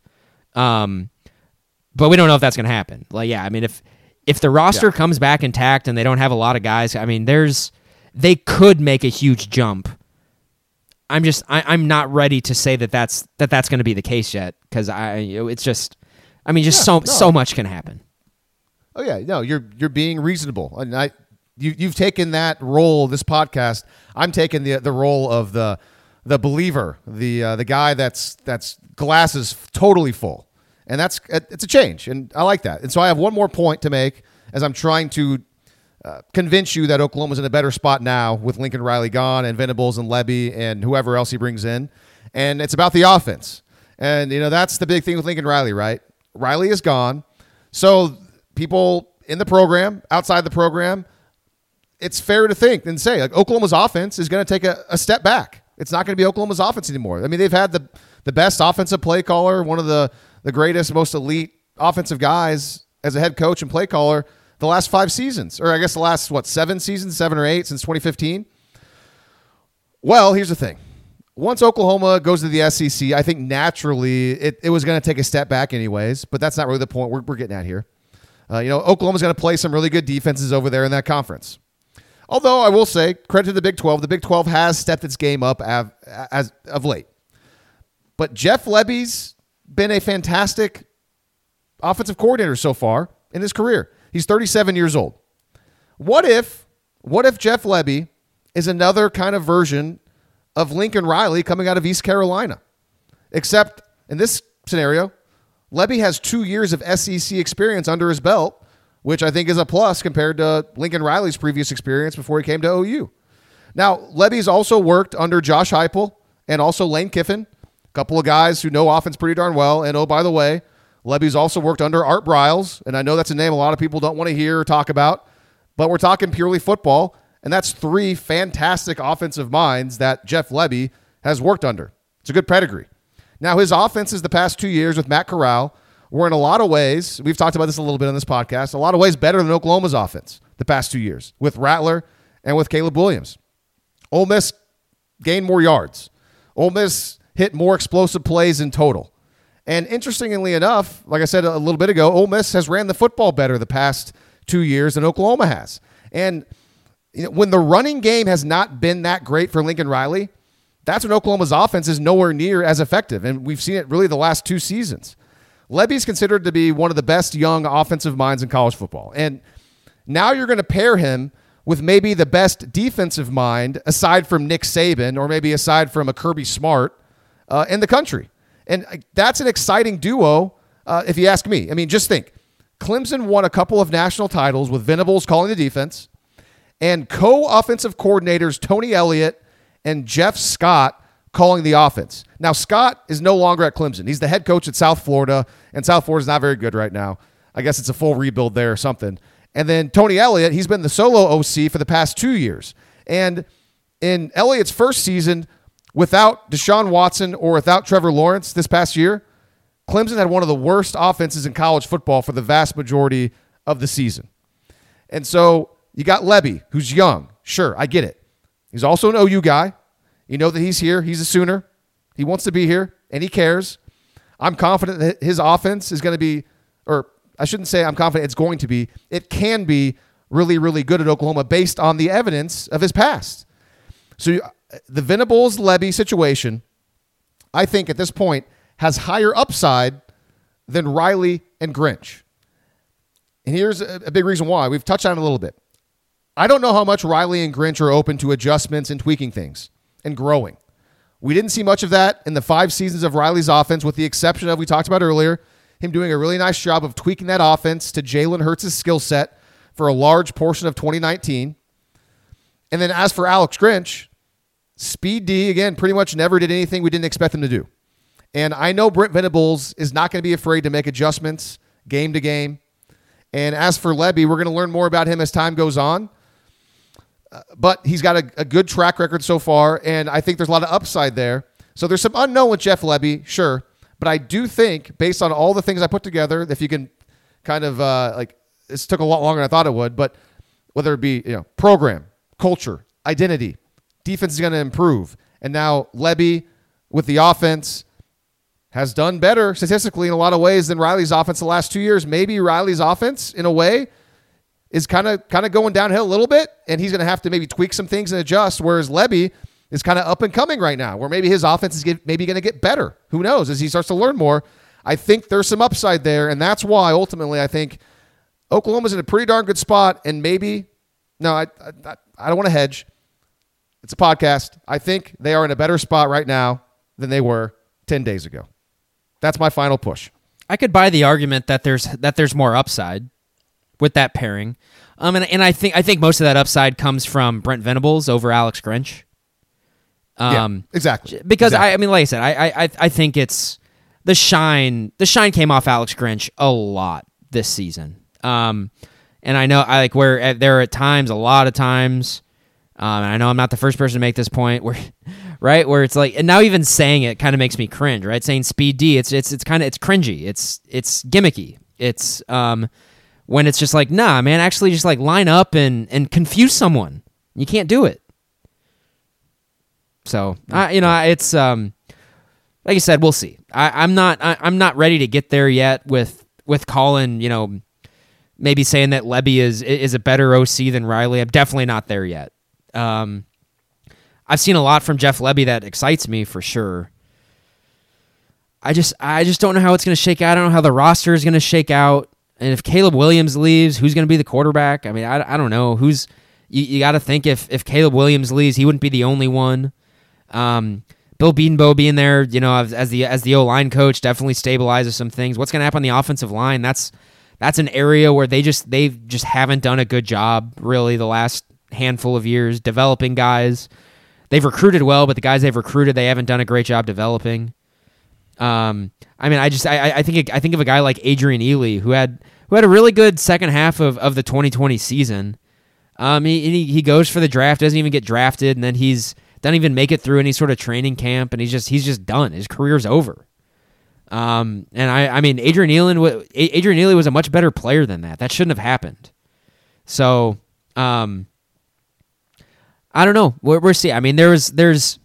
I, I, think you know one of one of the positive things about Riley being gone now is that everyone can kind of more openly talk about the warts that were in the program now, and like and not right. I mean, there because you know when when you're there, when you're in the you know when you're in the foxhole, right? It's it's pretty easy to to convince yourself that it's something else or it's an aberration. Um, but there has man, there's there, there were a lot of red flags, and so like I'm I'm of the opinion of can you know can those red flags be rectified immediately or do, do those take time to iron out? And if they do take time to iron out you know what was what was still winning them games in the first place?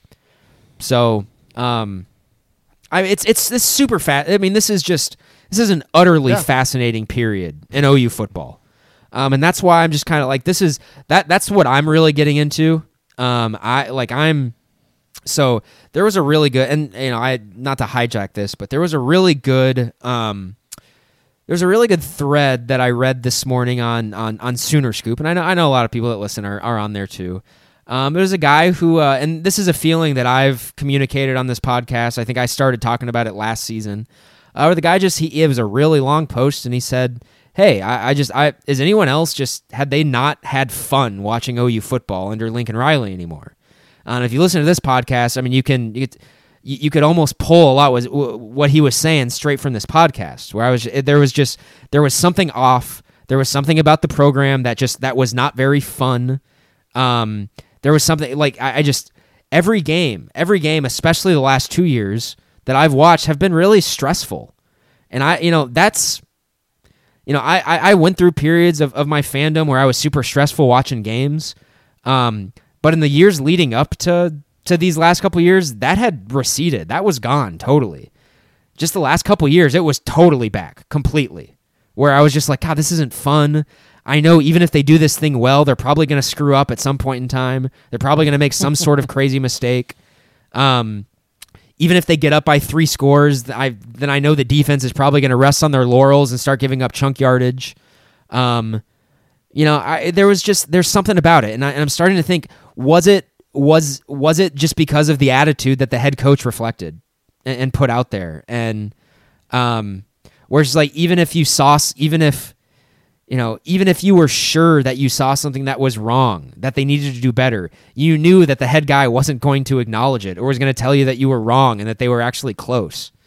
Um, there was there was kind of a, a, a deflating something about it that was totally deflating because when he would come out and say like and I know you harp on the Kansas game and them saying they're close the the consequences of him saying that is that it deflates the fan base because it talks us into thinking crap man none of this is ever going to change because you can't even acknowledge it. And every everybody knows the very first step to change is admitting that you have a problem. Lincoln Riley I don't think ever admitted that he had a problem at any point in time in any area of the roster the team anywhere. He would never admit it ever Yeah, and, and you know, is that just uh, you know, is that the is that a 2021 thing? And he just was kind of reportedly just we could based off of the LA Times report, you know, who knows? Maybe he was, you know, a lot of people think he was checked out for the whole season, you know, and now that he's got his new job, a new challenge, he'll be full all in, and maybe all that'll change. And it's possible. He's a smart guy. He's a really good football coach. but then I think to all myself possible that he could. how successful can you be if you want if you want to run the exact same culture at USC, which Yeah, is I'm, you're not inheriting a, a Bob Stoops built culture when you get there. That's a culture that probably kind of already is the country club mentality. So maybe in that sense it's a fit, but it's not going to surprise me at all if, if if USC puts up a lot of points, has a lot of explosive plays, but whenever they play Utah and get punched in the mouth, they lose. Uh, yeah, but hey, but, clapping for us. The the one team, the one conference we both got right, Utah. That's not true. We both picked Alabama to win the SEC. Oh, that's right. Oh, I totally forgot about that. Uh, I was uh, oh, good. Good call on that. Um, okay, stupid. Who cares? Okay, uh, man, this that took a lot longer than I thought. We got so many more things to talk about. Uh, I don't want to go another hour and a half though. Uh, that would be ridiculous. So I guess let's go quick on uh, Caleb Williams. So do you think he's going to stay? Gun to my What- head, what's your yes. gut telling you? Yes, I do. I, I do think he's going to stay. No inside info, all totally intuition. Um, and it's mostly just when I look at the landscape. Um, it just, I if he was going to leave, he already would have. He'd already be gone if he was going to leave. I, I just, I don't see. I see zero utility at all for him to stay and play the bowl game if he's not going to stay. Like, why? Yeah, I agree. Why would he I- do that? I don't know. I don't know. I, I unless it's one of those things where he's committed to the team and he wants to go through it all with his team and play the final game and then he goes. But I, I just, I don't know. And bringing Jeff Lebby on, I don't know if, I don't know how that's going to go. I don't know if if they've already talked, how that works. Um, he certainly hasn't made any sort of public They've- announcements. I think they've definitely talked. Um, like there's um, nah, gosh, I, don't, I mean, I don't want to privilege information. There, I, Lebby's already recruiting for OU. Um, so I he's it's he's talked to Yeah, Caleb okay. Williams. I, I it would it would I- it would strain all of their credulity if he if he hasn't talked to Caleb Williams yet. Well, yeah, I mean, yeah, okay. I mean, we know Brent Venables has. Venables said on Monday that he's talked to him and his parent, his dad, and you know, multiple times. So it just it doesn't make from a football standpoint and even a future standpoint, I really don't think it makes sense for him to go anywhere. Especially now you got a guy with Lebby's background who just coached a guy for two years that's going to be probably the first quarterback taken in the draft coming up. So he's got experience and like Matt Corral's a really talented player, but Caleb Williams is a much more uh, much more highly sought after recruit than Matt Corral was. And so staying at Oklahoma with the background of a Brent Venables with that kind of success, maybe the you know, the defense should be better. I think not only does Oklahoma and Caleb Williams, he sticks around, he's got a great chance to continue developing and becoming a great quarterback and get drafted like he would if he was still under Lincoln Riley. But also, I, I think in the next two years where Caleb Williams will be playing, team wise, not saying this is like a great a great chance for either one of them, but I would say Oklahoma's got a better chance to win a national title in the next two years than USC. One hundred percent. It's that's not even a USC is. Hey man, I watched their game against Cal the other night. USC is in a really bad spot right now. They are USC is is is in a worse spot right now than OU was when Bob Stoops took over in 1999. Ooh, man, ouch. Uh, and well, heck, by that though, by that analogy, uh, in two years Riley will be a national champion. Crap. I I no, that's Uh, not yeah. going to happen. Their offensive line is is just is so bad, is so terrible, and I, I like I. I'm sorry, Bennie Wylie and and Annie Hansen's husband are not going to turn that thing around in two years to for them to win a national title. so, I mean, again, it's not like even if he did leave, if he did transfer, he doesn't have to go to USC. I mean, any team would probably take the guy. So, I mean, I guess you could go, but like, why? Like, why not No, just stay at OU? Sure, anyone would take him, but like, I you know you're not you you're, you can't go to Ohio State, can't go to Alabama. Um, maybe Yeah. you know I know there's kind of some rumblings that maybe Joe Brady is interested in Miami. Maybe he would go to Miami, but I mean you're not. I'm sorry, you're not going to win anything there. You're just not. Right. Um, and I not, think yeah. You know going to U. I, he of course I guess he could go to USC, but we've already said he's not going to like that's going to be a rebuild. He's going to be going against a Swiss. He's going to be he's going to have a Swiss cheese offensive line. Um, Drake London, their best player, is gone, going to the NFL. Um, I the other like the other the team that makes the most sense for him to go to is Ole Miss with Jeff Lebby there or with Lane Kiffin there. Uh, like it, it almost feels like, or to uh, if Yeah. his Which, yeah, it doesn't exist anymore. yeah, it, obviously. it depends on what he what, what he prefer, like what he's trying to do. Is he trying to get drafted? Is he trying to is he trying to win? I think standard OU is, is probably gonna gonna fill in those boxes the best. But also, I mean, it comes down to it's gonna come down to personal preference. He's gonna do whatever he feels like doing. I guess it's just it's hard for me to to picture any sort of scenario where this guy is he's staying for the bowl game, a me, I'm, a meaningless bowl game. Bowl game doesn't mean a thing at all. It doesn't. It's not going to do anything for his development. It's going to be a vanilla game plan. What like what outside of unless he's just a guy who just wants to ride with his guys and and see out the end of the year. But I, I just I don't know I, I, I don't see it. It doesn't it, it doesn't I it- for me it just doesn't really align. You have you have the guy coming in who is kind of consi- who is the hot offensive coordinator right now. Um, you got you would you would think that if he stays, the other guys like um, guys like Mims and Mario Williams would stay too. And like I mean I've I've, I've said this. Caleb Williams comes back. Marvin Mims, Mario Williams comes back. We know Drake Stoops is going to come back. Um, there's there's some talk that maybe it's a real possibility that Zach Evans could could be a guy that comes to this team in the offseason. Anton Harrison stays, which I don't think is a stretch because because Bedenbaugh is still here. We know Andrew Raym is back. Wanye Morris is going to be back. Savion Byrd is going to be back, who I think is going to be a really good player for OU. Hell, I think Chris Murray is probably going to be back too. Um, there is absolutely a reality where OU's offense is a is a monster next season if those guys come back. I mean, that's those are, I, and and I know like you're projecting a lot into the future there, but that's a pretty good pitch that Lebby can make to Williams. And I think Oh, if yeah. Williams stays, every all the every everyone else will fall in line because why why wouldn't they? They they know that they're going to have why wouldn't they? they know they're going to have a really good chance after that coming into a Big 12 that I mean, yeah, I, I, get that Baylor kind of has everyone coming back, but they lose their two best players. Oklahoma State is losing a lot of is losing their best players on their defense. I, the Big Twelve is so And- wide open, and their year. defensive coordinator. and their defensive coordinator. I, the Big Twelve is going to be worse next year than it was this year, and I, it's just it's. And I, I, have you seen OU's twenty-two schedule? Oh my God, we we thought this year's schedule was easy.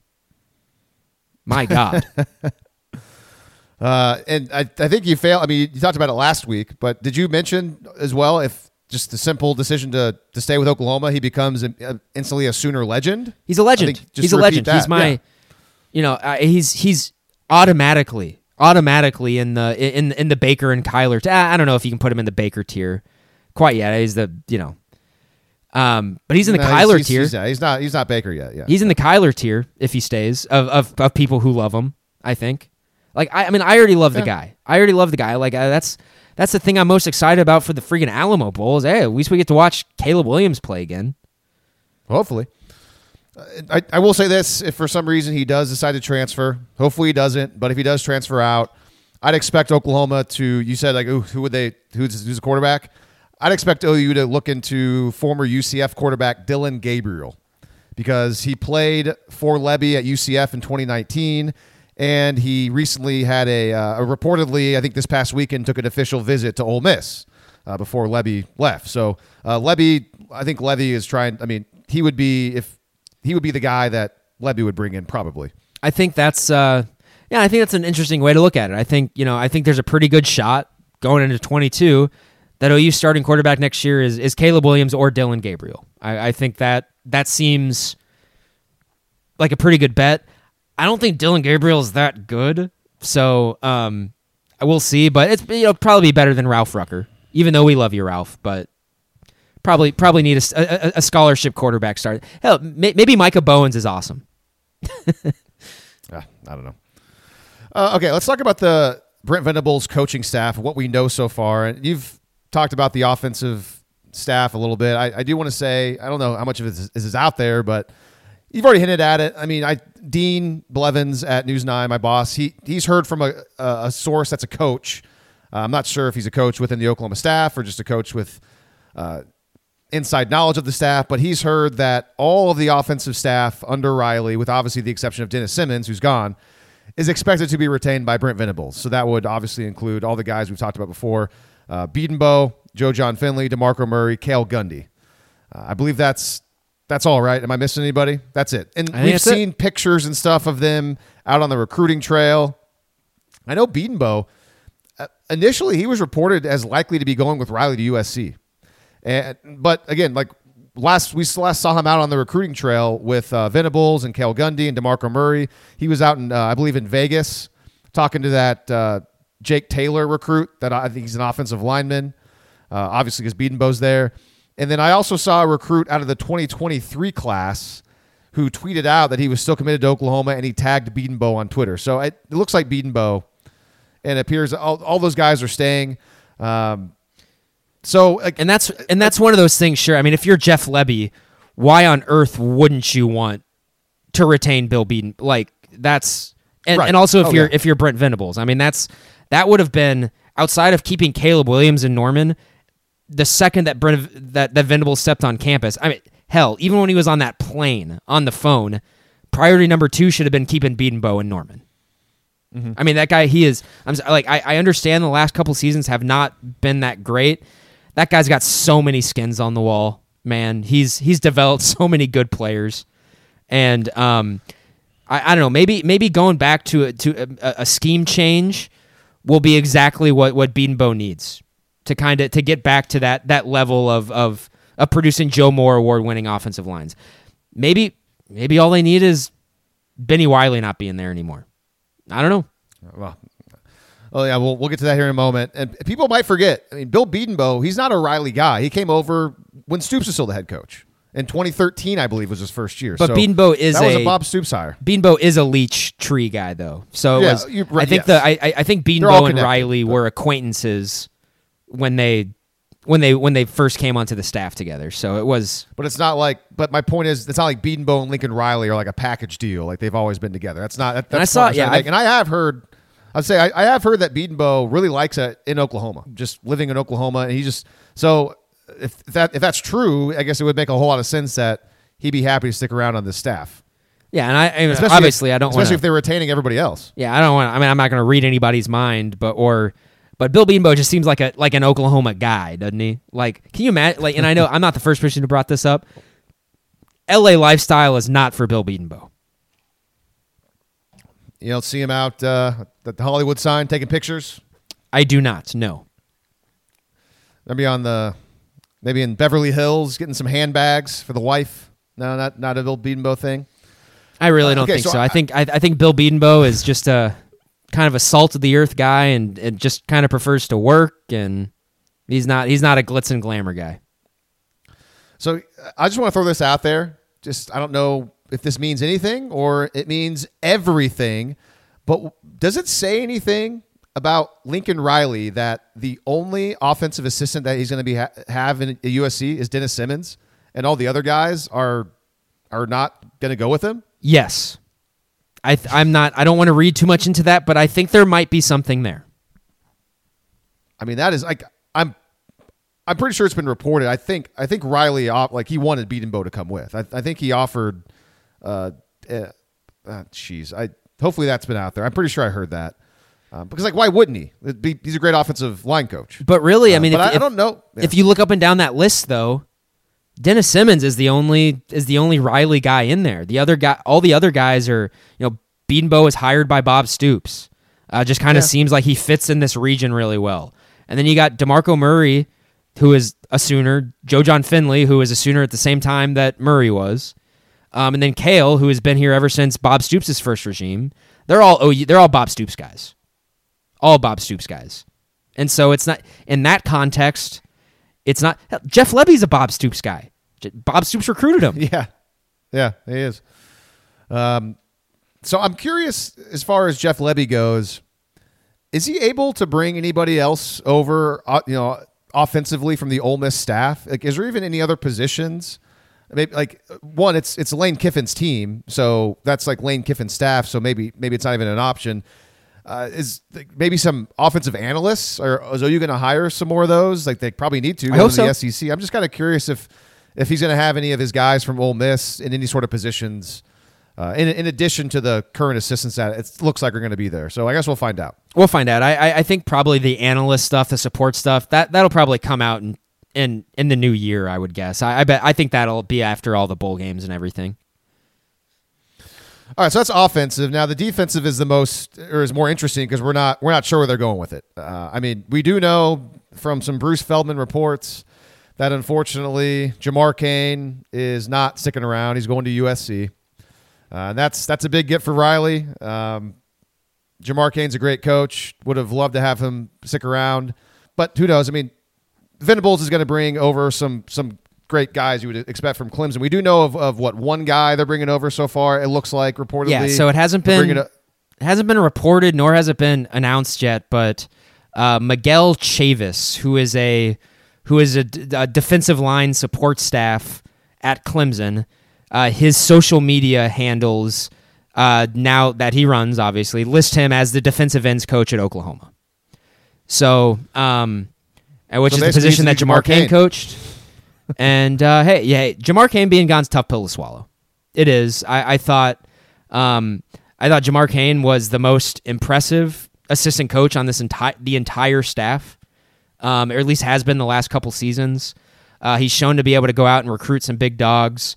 Um, sort of the jump that guys like Isaiah Thomas and Nik Bonitto made in his two years at OU is uh, is vast, is really really significant, and um, that one's tough. That that that's a tough one to lose. The you know one way that I can justify that though and say hey, maybe it's not that bad is that I with where OU's defensive culture was and where they are, I don't think it's a terrible thing that Venables came in and he's just going to clean house and bring in a lot of other guys. Um, especially if they're guys who are are going to coach kind of to more to his culture, his style. Um, just not sure yet. I hope that. Um, but yeah, it's looking like this guy Miguel Miguel uh, Sh- uh, Chavis is, is going to be new, uh, OU's new DN coach. He's a young guy. I know he's a he's a young guy. Um, just kind of judging by going through like some kind of Clemson message boards today. They they Clemson fans seem to think this is a really big loss for them. Him leaving. So Um, And he wasn't even an on-field coach. He's not an Clemson. on-field He was. coach. th- This will be his first on-field position, and he's, he's a former player. He was a former defensive lineman at Clemson, and I kind of read a, a story or two about him. Sounds like he had he had a pretty crazy life. Like he was one of those guys who was kind of crazy and like did a bunch of off-the-field things, and then he kind of he was able to calm down. He found God, and now he's he's got his life back on track, and he's been, he was at Clemson I think since 2017, and it, it would seem that Brent Venables is taking a liking to this this young guy, and he's bringing him on. He has so much confidence in him, and this is just me assuming based on some things I've read that hey man, I'm I'm a head coach now. I'm bringing you with, and I'm going to give you your opportunity to be the first time you can be an on-field coach.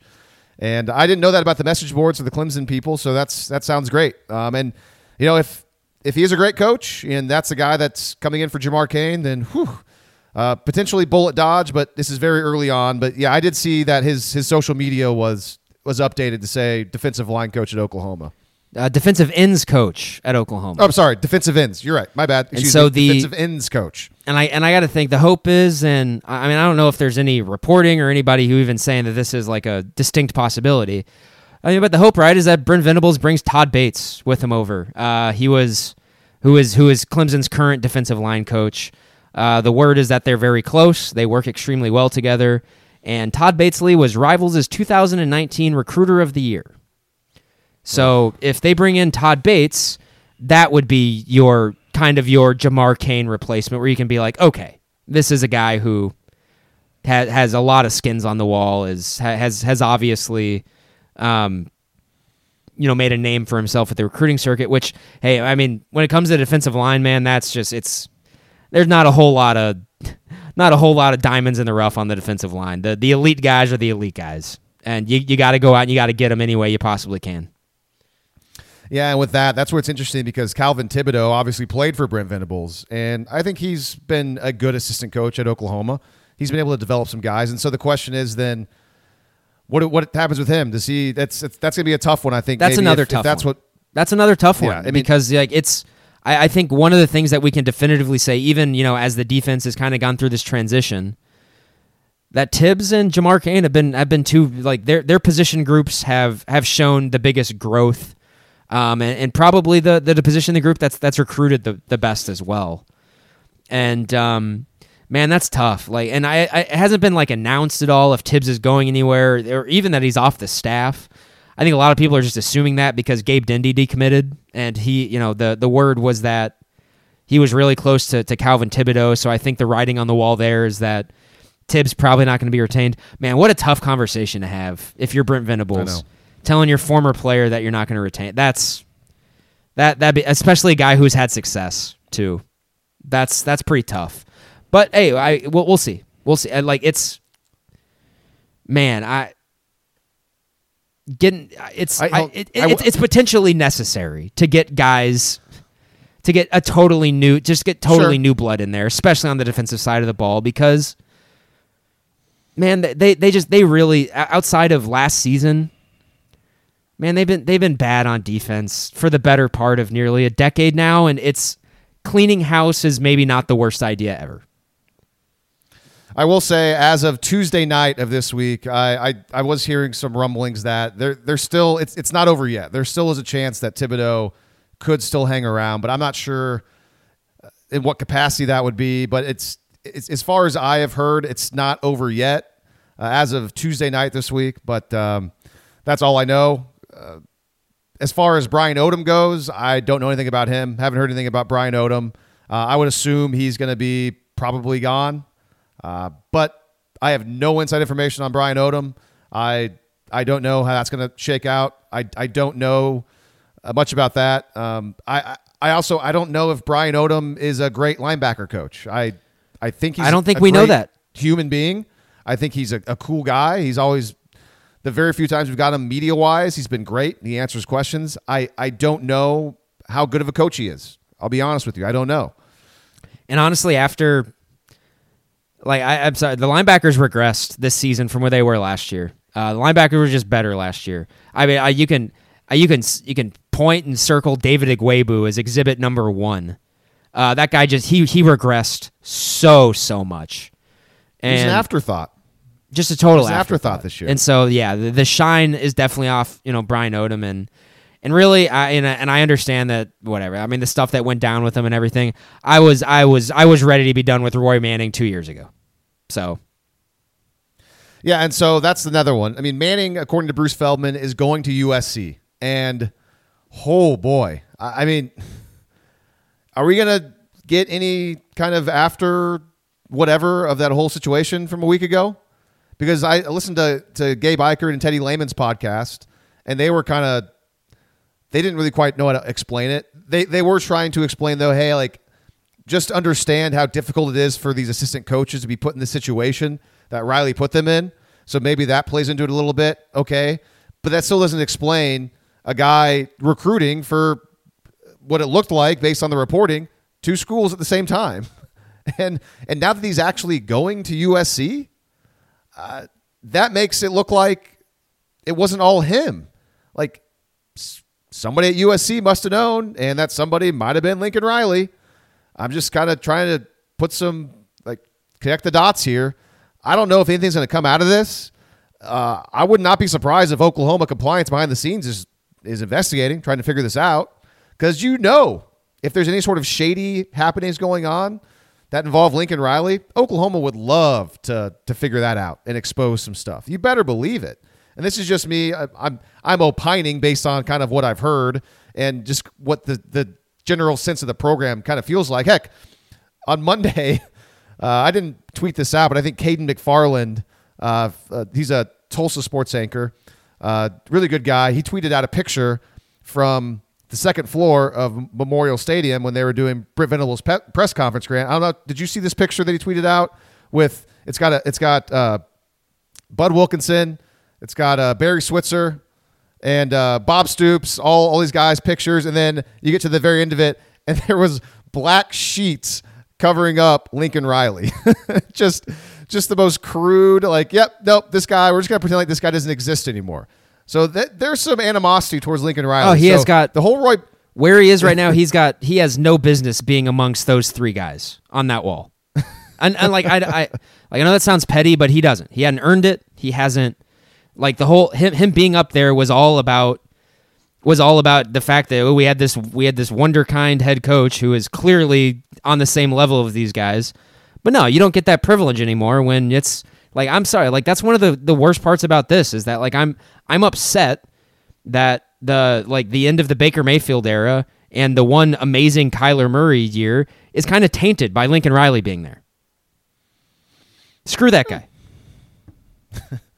So, anyways, that the whole Roy Manning thing, I'm curious to see if anything comes out on that. But yeah, he's gone uh, to USC. So, uh, I'm super curious to find out who is going to be the defensive coordinator.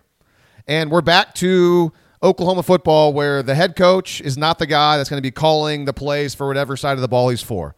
We're back to the Bob Stoops era. Bob Stoops, obviously, guy, defensive minded guy, hired, came in, hired his brother, hired Brent Venables to be the co DCs early on there. And boy, those defenses were darn good. they were really good. So, Grant, I ask you, uh, is Mike Stoops going to be the defensive coordinator at Oklahoma? Bringing back the band together? I really, really do not think so. No. Probably not. But hey, we if one of our old podcasts, whenever they fired Mike Stoops years ago, we went over the list, man. Oklahoma's defenses in that era under Stoops and Venables, those were the best ones. They were better than any any of the defenses where Venables were there by himself, except for maybe one or two of them. But man, I mean, maybe it was just that era, everything just kind of aligned. But the Venables Stoops defenses, man, those were some all-time elite Oklahoma defenses. So I'm saying bring the bring it back together. Let's do it. Mike Stoops. No, I don't know. Uh, I I don't think Mike Stoops is going to come back to be the defensive coordinator. But hey, you know what? I I don't know Brent Venables. Hopefully, I get a chance to meet him and we can talk to him. But who knows? Maybe maybe it's going to be Mike Stoops, and we'll all just our our jaws will hit the floor and be like, what is going on? Probably not though. Well, hey, I mean, this is a perfect, uh, it's a perfect transition then because there is one aspect where Brent Venables is just playing the hits, getting the gang back together. Fill us in. So Jerry Schmidt is going to be coming back to Oklahoma as the strength and conditioning coach after four seasons at Texas A&M. And Schmidt was there for the one, the first season of Lincoln Riley in 2017. And then from what I've heard, A&M gave him a bunch of money. I mean, doubled his salary.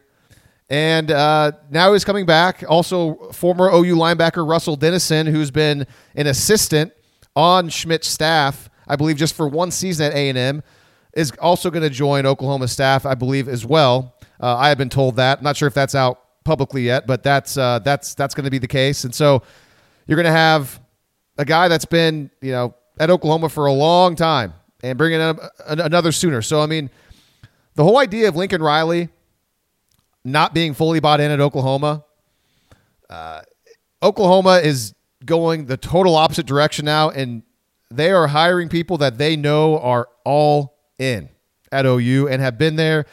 And yes, I can understand how trying to play the hits and bringing the whole gang back together. I can understand you could be excited about that, but also maybe not that excited because like eh not all the time what what's old is new again. But in this particular situation, everything I've heard, and I'll be honest, I'm not I've, I don't know much about Jerry Schmidt, uh, except for the fact that I know that he is a hard ass, and that's that is what he is known for. Um, I've heard that he he did a great job at A and M. Uh, I think it's I've heard it's going to be a pretty big loss for Jimbo Fisher. I mean, he gets guys tough, and it's it's got to really suck for the players. Hundred percent, man. Like you see on social media, the Rufus Alexanders of the world, the Teddy Lehmans of the world, I, uh, the, uh, the Dusty Dvoraceks of the world who knows this stuff. I mean, I'm missing a, a million people a million uh, all pro, you know, all American type players. Like it sounds hard, man. Like no, thank you, and it's gonna suck. But man, for whatever for the most part of his tenure at Oklahoma, it it got results on the field as far as I can see, uh, and the hope is that I, I guess everything that has been negatively said about Bennie Wylie. And again, I'm not the biggest like to go all, in on Bennie Wylie just because I don't know much about this. I just don't know much about how that, how the strength coach transitions to on-field product. I just I'm not an expert in that. Uh, I I let other people talk about that. But if everything, all the negative things about him, let's say, are true, I think Jerry Schmidt coming over is going to be a massive upgrade because I think he has a great track record, if, even though he's a drill sergeant type guy that is tough and guys are going to hate him and, or they're going to love him or both. Uh, so I, I, know we were texting last night. You're, you're not super excited about this, but I don't know if you've changed your opinion or if you want to explain kind of why. I'm kind of agnostic. I, I I'm cool with it, but at the same time, I'm not like I don't, think it's amazing. But based off of former players saying it's great, then I'll just kind of go with okay, it's probably a good thing. What do you think? So I was um I've calmed down a little bit. So I when I was texting you last night when this broke, I I straight up told you I said this is red flag number one um, with Brent Venables, and I told you I want to be on record of saying that that, that it's red flag number one. Um, that's coming in through the context that hey, the narrative that a lot of us were sold when Jerry Schmidt left was that he had he had started to the point where he was failing to connect with kids, and that he his message wasn't getting through, and then maybe it was it was better if they just if if OU and Jerry Schmidt mutually parted ways. There's been stuff that have come out lately that suggests maybe that wasn't the full story. Maybe that's not what happened. Um, and it's um, kind of talking myself into it's knowing that he was here in 2017, which just happens to be Lincoln Riley's best team at Oklahoma, and that there's guys from that 2017 team, and you know we're we're, um, we're there um, kind of in his last few years there that have come out, like Orlando Brown is one of them, come out on social media and has said some positive things about Schmidt, or at least suggested that they think very positively about him. Um, and that's you know that's that's definitely contra to the narrative that I was being sold at the time. So this has definitely gone back. So my I, I guess yeah my you know my reticence with this hire now is is is narrative based. It's it's my cynical nature coming back and telling me hey man, getting the gang back together is not always the greatest the greatest idea. And um, I come, you know, that's as an OU fan, that's right. Like they tried to get they brought Mike Stoops back, and that it seems that set pro the, the defense back in the program for still still still. Um, and so uh, you know it's it's one of those things where it's like yeah, I mean if if, if Smitty comes back and if he starts running off guys and they struggle to, to field a roster, Um, that would be consistent with the narrative that that we were being sold back in 2017. You hope that that's that's not the truth. And hey, it it helps it helps it helps ease my mind that there was there's really and I, I was doing some research today and kind of looking Texas A&M is not happy that he's leaving. Or at least the fans aren't. So that narrative hadn't really taken hold at Texas A&M. Um so maybe, you know, and then I think to myself, hey, if if if, if they can get through it, if they can get through Smitty's workouts, then yeah, uh, uh, the team's obviously going to be better off. Um, but another uh, another big thing that I wanted to bring up to yesterday, just kind of more of a substantive reason why at first I didn't really love it, is that injuries were still a huge problem when Jerry Schmidt was here too. Uh, they were getting injured all the time when he was here, and so um, maybe, yeah, maybe I look too that maybe I'm too close to the program and I, I put too much I, I put more weight on OU's injuries, and I don't, you know, it's it's hard to perceive other places as well. But um, I just, I mean, I, I'm tired of OU just being so freaking injured. I'm tired of that. Yeah, see, I think this is, I think this is, you should, you should go back and, and look at other teams because I, I really think that everybody gets injured, and I, I'm just, I remember like one time earlier this year we kind of went over like injury reports for like Ohio States and Alabama's, and like there were some teams that had tons of injuries as well. So I think this is just, I think people just get injured. So I, I, I don't know. I, I think this might be one of those things where maybe you're just over emphasizing this because you're so close to the program. Uh, you know, maybe go. I don't know. Talk to some friends. Talk to some Ohio State. Talk to your uh, Minnesota friend. I guess you know a little bit about the Gophers. Talk to some other fan bases. See if they think that their guys get injured all the time too, and see if uh, it's it's consistent. That would be interesting. Maybe go to like Ohio State message board, search for injuries, and see if there's people like, man, we're injured all the time, or maybe maybe they're not there. Maybe go to uh, Georgia, see if Georgia's super injured. I mean, didn't Georgia have like their their best receiver was like out for the entire year? He just came back recently, right? Pickens or something. Pickens, yeah, like one of their yeah. So like, I mean, they could have been like, oh man, this guy always getting guys getting injured. I mean, what about uh the other quarterback from USC? He's been like hurt all year, right? And Stetson Bennett's just kind of taken over. Because uh, the other guy, why am I forgetting his name? The JT Daniels. Yeah, JT Daniels. I mean, he was supposed to be their starter, right? He's better than Stetson. Been a walk on, but Bennett's kind of, I guess, taking the job over. But I know JT Daniels had like a groin injury or something for part of the year. I don't know if he's healthy now and just he's the backup or what. But uh, I mean, that, that's like two pretty key key pieces of Georgia that's been hurt, you know. So maybe it's it's more widespread than than maybe you realize. I don't know. Uh, okay, so yeah, I, I, don't have anything else really on Schmidt, um, but that's that's a big story. I know we'll learn more about that as we go on. That's that's kind of all I got. that's another one of those and the staff. Yeah, Jerry Schmidt coming back. That's another one of those narratives that I'm going to be watching very closely compared to USC, because where I mean, I, hell, I'm very familiar with what with what a Jerry Schmidt trained team looks like. Obviously, um, Ooh, also, keep track of injuries. Keep track of USC injuries and Oklahoma injuries and see how that. We'll have to remember to do that. Kind of starting in spring ball and whatnot. Yeah, let's do that. Why not? Yeah, for sure. All right, we've gone. This will be a two-hour podcast, but uh, I mean, OU plays Oregon in the Alamo Bowl. We'll, we'll, have plenty of time to talk about that at some point. Uh, all I know, I guess, newsworthy from that is that I think it's three players who have opted out: Bonitto, Winfrey, Asamoah. Does that sound about right? Anymore? I didn't see that Asamoah opted out. That totally. That was today. Okay. That um, was today. Winfrey is opting out. I saw that he declared for the draft. In his little spiel, at no, at no point in time did it say he was opting out.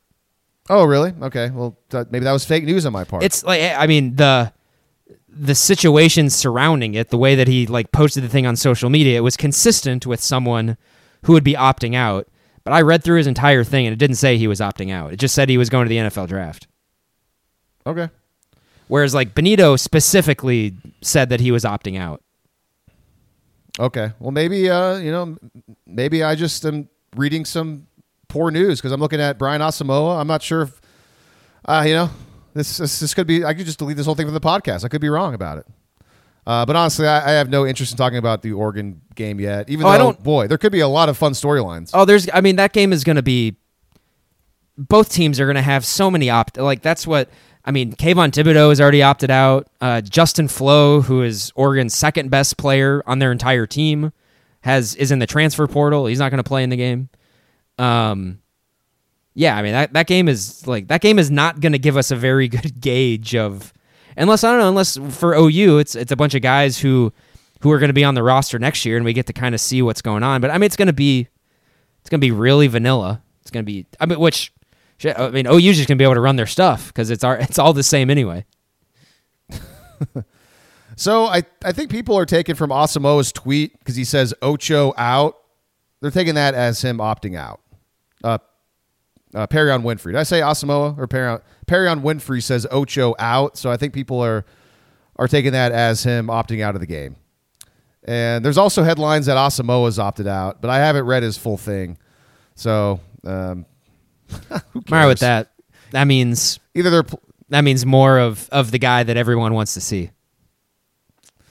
Uh, the guy who was playing like a trumpet at the OU basketball game on Tuesday night, Danny Stutsman.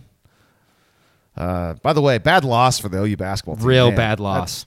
Real bad Ugh. loss. That was not cool. Yikes. Hopefully they learn from it. All right. Anything else going on that we've missed? Boy, I, I no, I don't think so. Uh, I I do have one Facebook comment because I asked for your guys' hot hottest takes or just any thoughts and stuff of all the things that have happened since the last podcast.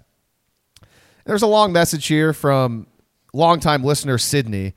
And Sydney doesn't post a lot, but when he does, he usually is very thoughtful, and I enjoy listening, or not listening, but reading uh, his thoughts. And so I want to read Sydney's comment on the West of Everest Facebook page, beginning with the beginning. It says his biggest takeaways from everything that's gone on the last week. He says, This team will no longer be soft. This feels like OU football again.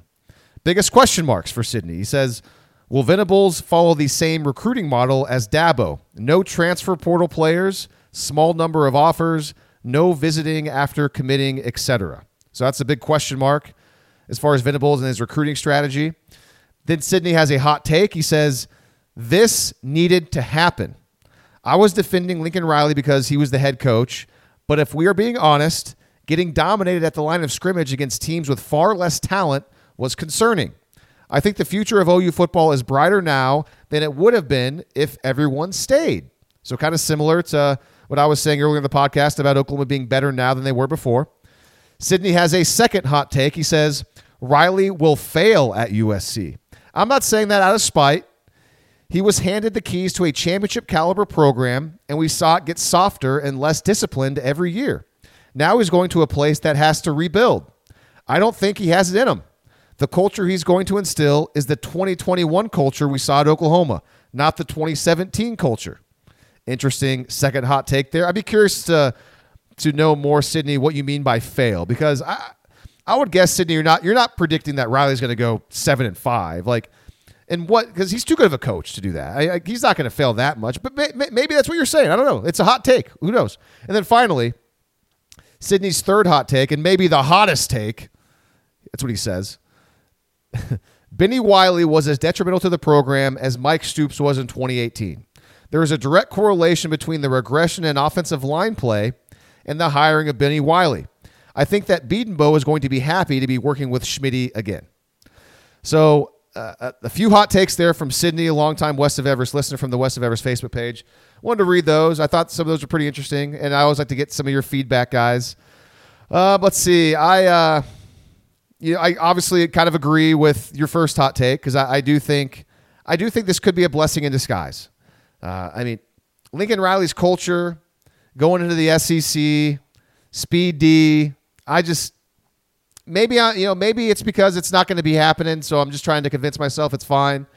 Uh, but I always try to try to keep a level head. I try to stay non-biased, and man, it- with Venables and Lebby and keeping Oklahoma's offensive staff mostly intact, it looks like, and, and seeing who Venables is going to bring on defensively, I'm excited, man. And that kind of mindset, that kind of culture, that kind of identity, I think is is what Oklahoma probably needs going to a tougher conference in the SEC.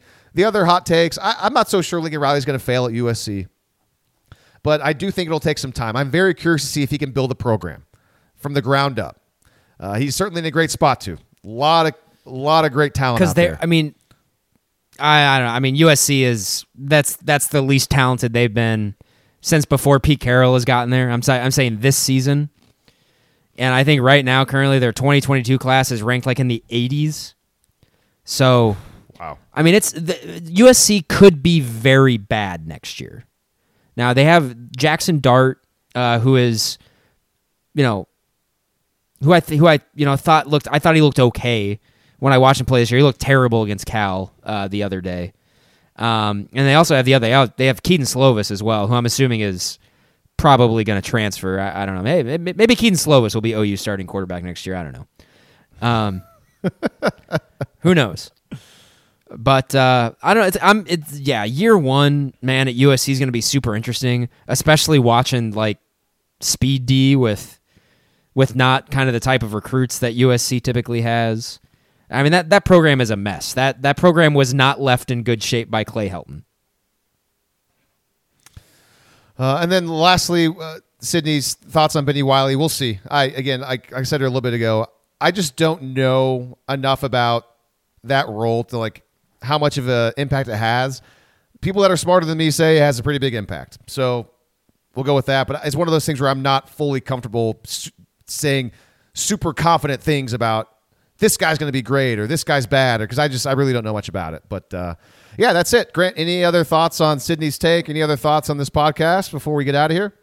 No, I think it's um I mean this has definitely been the craziest two weeks or so, I think, in my OU fandom. I mean, it's been nuts. It's been um you think about it, right? I mean, this is the first this is the first time really this entire fan base has gone through a, a coaching search of this type. This is the first coaching search in the social media age. This is the first coaching search in the in the mega college football age with with huge coaching salaries and um and and sort of the shift away from the bowl centric stuff and more to the playoff stuff. I mean, it's a totally new sport, and this is this stuff is unprecedented. Like, and I'm sure even the guys, the old timers who who were there, yeah, even even remember kind of the Bob Stoops search vividly. This is totally different. I mean, this is completely different, totally different animal, and uh, it's it's been entertaining. I, I think it's been really entertaining. The my favorite part about it is is kind of the is knowing that OU is giving themselves a chance to get better in the areas where to me it looked like they were really going to struggle under Lincoln Riley. And, and it mostly is that culture piece and that toughness piece where after this season to me, you know, you know as this season played on, it, it was clear to me that the toughness and them punching guys in the mouth was clearly the biggest hump that they needed to get over. And this season gave me a lot of doubt as to whether or not that this that the current coaching staff was going to be able to do that.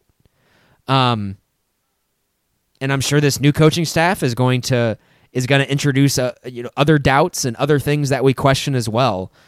But I, I, I do think that toughness piece, punching guys in the mouth, I think that's going to come a lot easier. Especially, I mean, honestly, just with with BV being there, and then that that that's one area where the guys who stick around, I, I do think Jerry Schmidt that will almost certainly help in that regard. How can it not? I mean, there's every, everyone, or at least a lot of people listening to this, have been through a really hard workout before, and that's and that's not to compare those hard workouts to anything that Jerry Schmidt's going to do. But when you're done with those hard workouts, man, you feel like you climbed Everest. You feel great. You feel great. You don't always feel physically great, but emotionally and mentally, a lot of the times you do because you accomplish something. Um, would you say that it feels like you climbed west of Everest? It's exactly what I would say, Lee. Dynamite dropping. Um, Uh, but no, I mean, there's I there's definitely. yeah. uh, So I'm, um, you know, I, a lot of people have, have been on the narrative this week about how just kind of everything with with Venables has has sort of re-energized the program, and that I mean that feels true. There's, um, I I I think a lot of the antics that you saw like on Sunday night, you know, at the airport, and then just like with the big crowds on Monday and Tuesday, I think a lot of that, and I'm cards fully on the table here, is to spite Lincoln Riley. Is that's none of that would have happened if it, if if if Lincoln Riley wouldn't have left in the manner that he did. Um, but I think it does show. It, it definitely does show kind of you know the juxtaposition there. I think is really fascinating. OU cares much more about football than USC does, um, and I think I think Lincoln Riley is going to. I hope that he is unpleasantly surprised by that. Well said. All right. Well, with the bowl coming up at the end of the month, our show schedule will likely be a little different for the next few weeks. You know, Venables staff, it's going to have to be finalized here in the next few days, you would think. So I think that's going to give us some good content for next week's show. And then obviously next week is signing day as well. So, uh, you know, we'll get a good idea of how good Venables and the rest of the staff, how good they were at keeping Oklahoma's 2022 uh, commitments and recruits. And we'll see who else maybe they can bring in that we're not expecting uh, by next week. So that, that'll be interesting. So, I mean, I say all that because, you know, we're going to have time next week to, to do a show. Uh, preferably, Grant, we'll do it do it the day of signing day, Wednesday night, because that would kind of because I mean we should know everything by then. So Sounds good. We should have be a the full plan. should have the full staff. We should know yeah, Um, and, and I'm sure they're going to get guys, uh, you know, in, in the February signing as well. But um, we're going to know if you know how much of uh, how much the recruiting class stuck around. So, uh, are there any? I guess I are there any bowl matchups that kind of that you've seen that pique your interest? Uh, there's, dude, not really. uh, by, in my eyes, by far, you know, outside of um, the playoff game. You know, I think I think Georgia Michigan's a, I think is a good game. I think Alabama Cincinnati is a great game. I think that's actually one of the silver linings of um, of Alabama beating Georgia is that I do think Cincinnati can beat Alabama. Um, because I've seen Alabama almost lose to Auburn, to Arkansas, to um, and struggle against other teams. And Cincinnati is a lot better than both of those teams. I've seen Yeah, Cincinnati. I get that. It's just, I mean, Nick Saban with all this time to prepare, he's I always agree. so good. I agree, but I'm just saying. I, I think I think Cincinnati beating Alabama is much more realistic than them beating Georgia in that same position. Um, I don't know. I, I like. I. Hey, I told you. I I I. I think that is actually a possibility. I think Georgia is going to beat the crap out of Michigan. Um, but I think I think Cincinnati is going to give Alabama a really good run for their money, and um, just because this is like I everyone fell in love, everyone totally forgot about Alabama's warts after that game on Saturday. It's still the same season. That's still the same team. We've seen Alabama at a high ceiling this season already too. I don't think it surprised anyone that Alabama was capable of beating Georgia. Um, it's the same Alabama team that seven days prior to that needed kind of like a miracle at the end of the at the end of the game to even score against Auburn. No, I, I understand all you're saying. It's just I, I'm using the same kind of logic I was using when I, I, kind of had an epiphany last Friday night before the SEC title game, where I thought, nah, I think Alabama's going to probably win this game. Just to say, like, I don't think they're going to struggle two weeks in a row on offense. They're going to figure out a way. They're so good. Like everyone's kind of doubting them, and that's that's when Nick, a Nick Saban team is plays its best. And Totally I mean, no opposite here. them. Totally opposite here. It's Lee. It's the biggest Alabama over is the biggest spread of any of the bowl games, and that's just not Right. correct. Sure, sure, but it's it's heck uh, when OU played Bama, OU was uh, a 14 point dog, and Cincinnati is less than less than two touchdowns. So like, uh, it's not like Alabama is not going to be ready to play. I mean, sure, I, I get what you're saying. Uh, I guess we're going to figure out how good of a coach Luke Fickell is. You're saying How prepared I- are those guys going to be? they have Cincinnati's got two really good corners. Really good corners.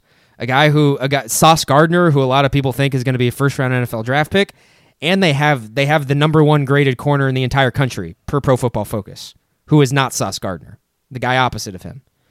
Um, hey, I'm not saying like I'm not gonna I'm not gonna go out and like predict that it's gonna happen, but much like much like Texas A&M beating Alabama, my sirens are going off, and I'm not I'm, I'm not All right. and um, uh, but other than that, I think I think Ohio State Utah is a is an excellent game. Um, Utah, I think right now is probably playing um, like a, like a top four team in the country right now. Uh, they're obliterating pretty much everybody that they've played the last six or seven weeks. Um, and and we've seen Ohio State. They they've struggled against everyone with a pulse this year. Sans Michigan State, uh, but there was kind of a Michigan State literally has the worst pass defense in all of college football. So that Well, was yeah, they've kind of a- struggled with every they've struggled with every team that has a good defense. yeah, Right? I mean, because Michigan Yes. State did not have a good defense. yeah. That's that's a good that's a good way of putting it. Um, I think Ole Miss Baylor is really interesting.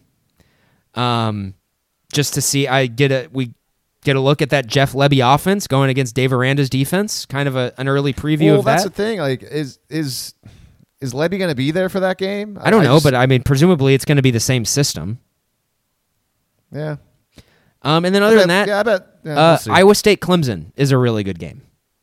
That's that's a really really interesting game. That's a game that um, the public is going to be heavy on Clemson. I'm saying if anyone's going to bet, go go with Iowa State on the money line in that game. That's a I, that Well, that to me uh, feels right- like a right now they're uh, right now they're it's it's even. It's it's the game's even. So I mean, that surprises me. there's actually. no advantage. Yeah. Um, so that they're saying that game's even. Uh, yeah, I. It's one of those things where it's just these teams are so different by the time they get to these bowl games, where I'm just not as excited as I normally am. Clemson, Clemson's super all- super young team going through a weird transition season. Uh, final swan song for all of like the the Iowa State dudes that have been there for seven years, and they've had a disappointing season. They're, Seven years. Iowa State is going to win that game. But uh, yeah, wasn't uh, Iowa State's like big big bowl game against OU or whatever, you know, or uh, or maybe it was the, the the last game of the year where you called them just blowing out whoever it was, TCU or like uh, one of those te- West Virginia maybe. Uh, It was TCU, I think. Day. Um, yeah, I don't know. I don't really have any thoughts on these bowl games yet. I I don't know. Um, okay, so we'll do all that stuff. We'll talk about a lot of stuff later on because that's all we do is talk because we talk for over two hours. that's what we do. Uh, okay, so yeah, we'll do a show next week, uh, and then after that, we'll we'll figure it out because we got some time before OU plays on the 29th. I'm still trying to figure out if I'm gonna be going to the game or not. Uh, something tells me I probably will. I've never been to San Antonio before, so yay, I guess. Uh, but we'll see. Uh, okay, uh, One of my, we'll uh, keep you updated on the West of it. Yeah. I was gonna say one of my one of my favorite OU games of all time played in the Alamodome. The 2007 Big 12 championship game, where Oh, OU yeah. beat the number one ranked Missouri Tigers. Love that Yeah, game. What a right. that game is just put that one in the uh, put that one in the Louvre. That's just so many great moments in that game. Yeah, Chase Daniel didn't have a chance in that one, man. Did not have a chance in that one.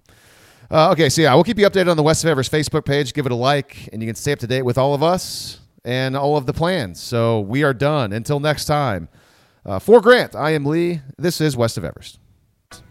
If you enjoyed this episode, make sure you subscribe to the show.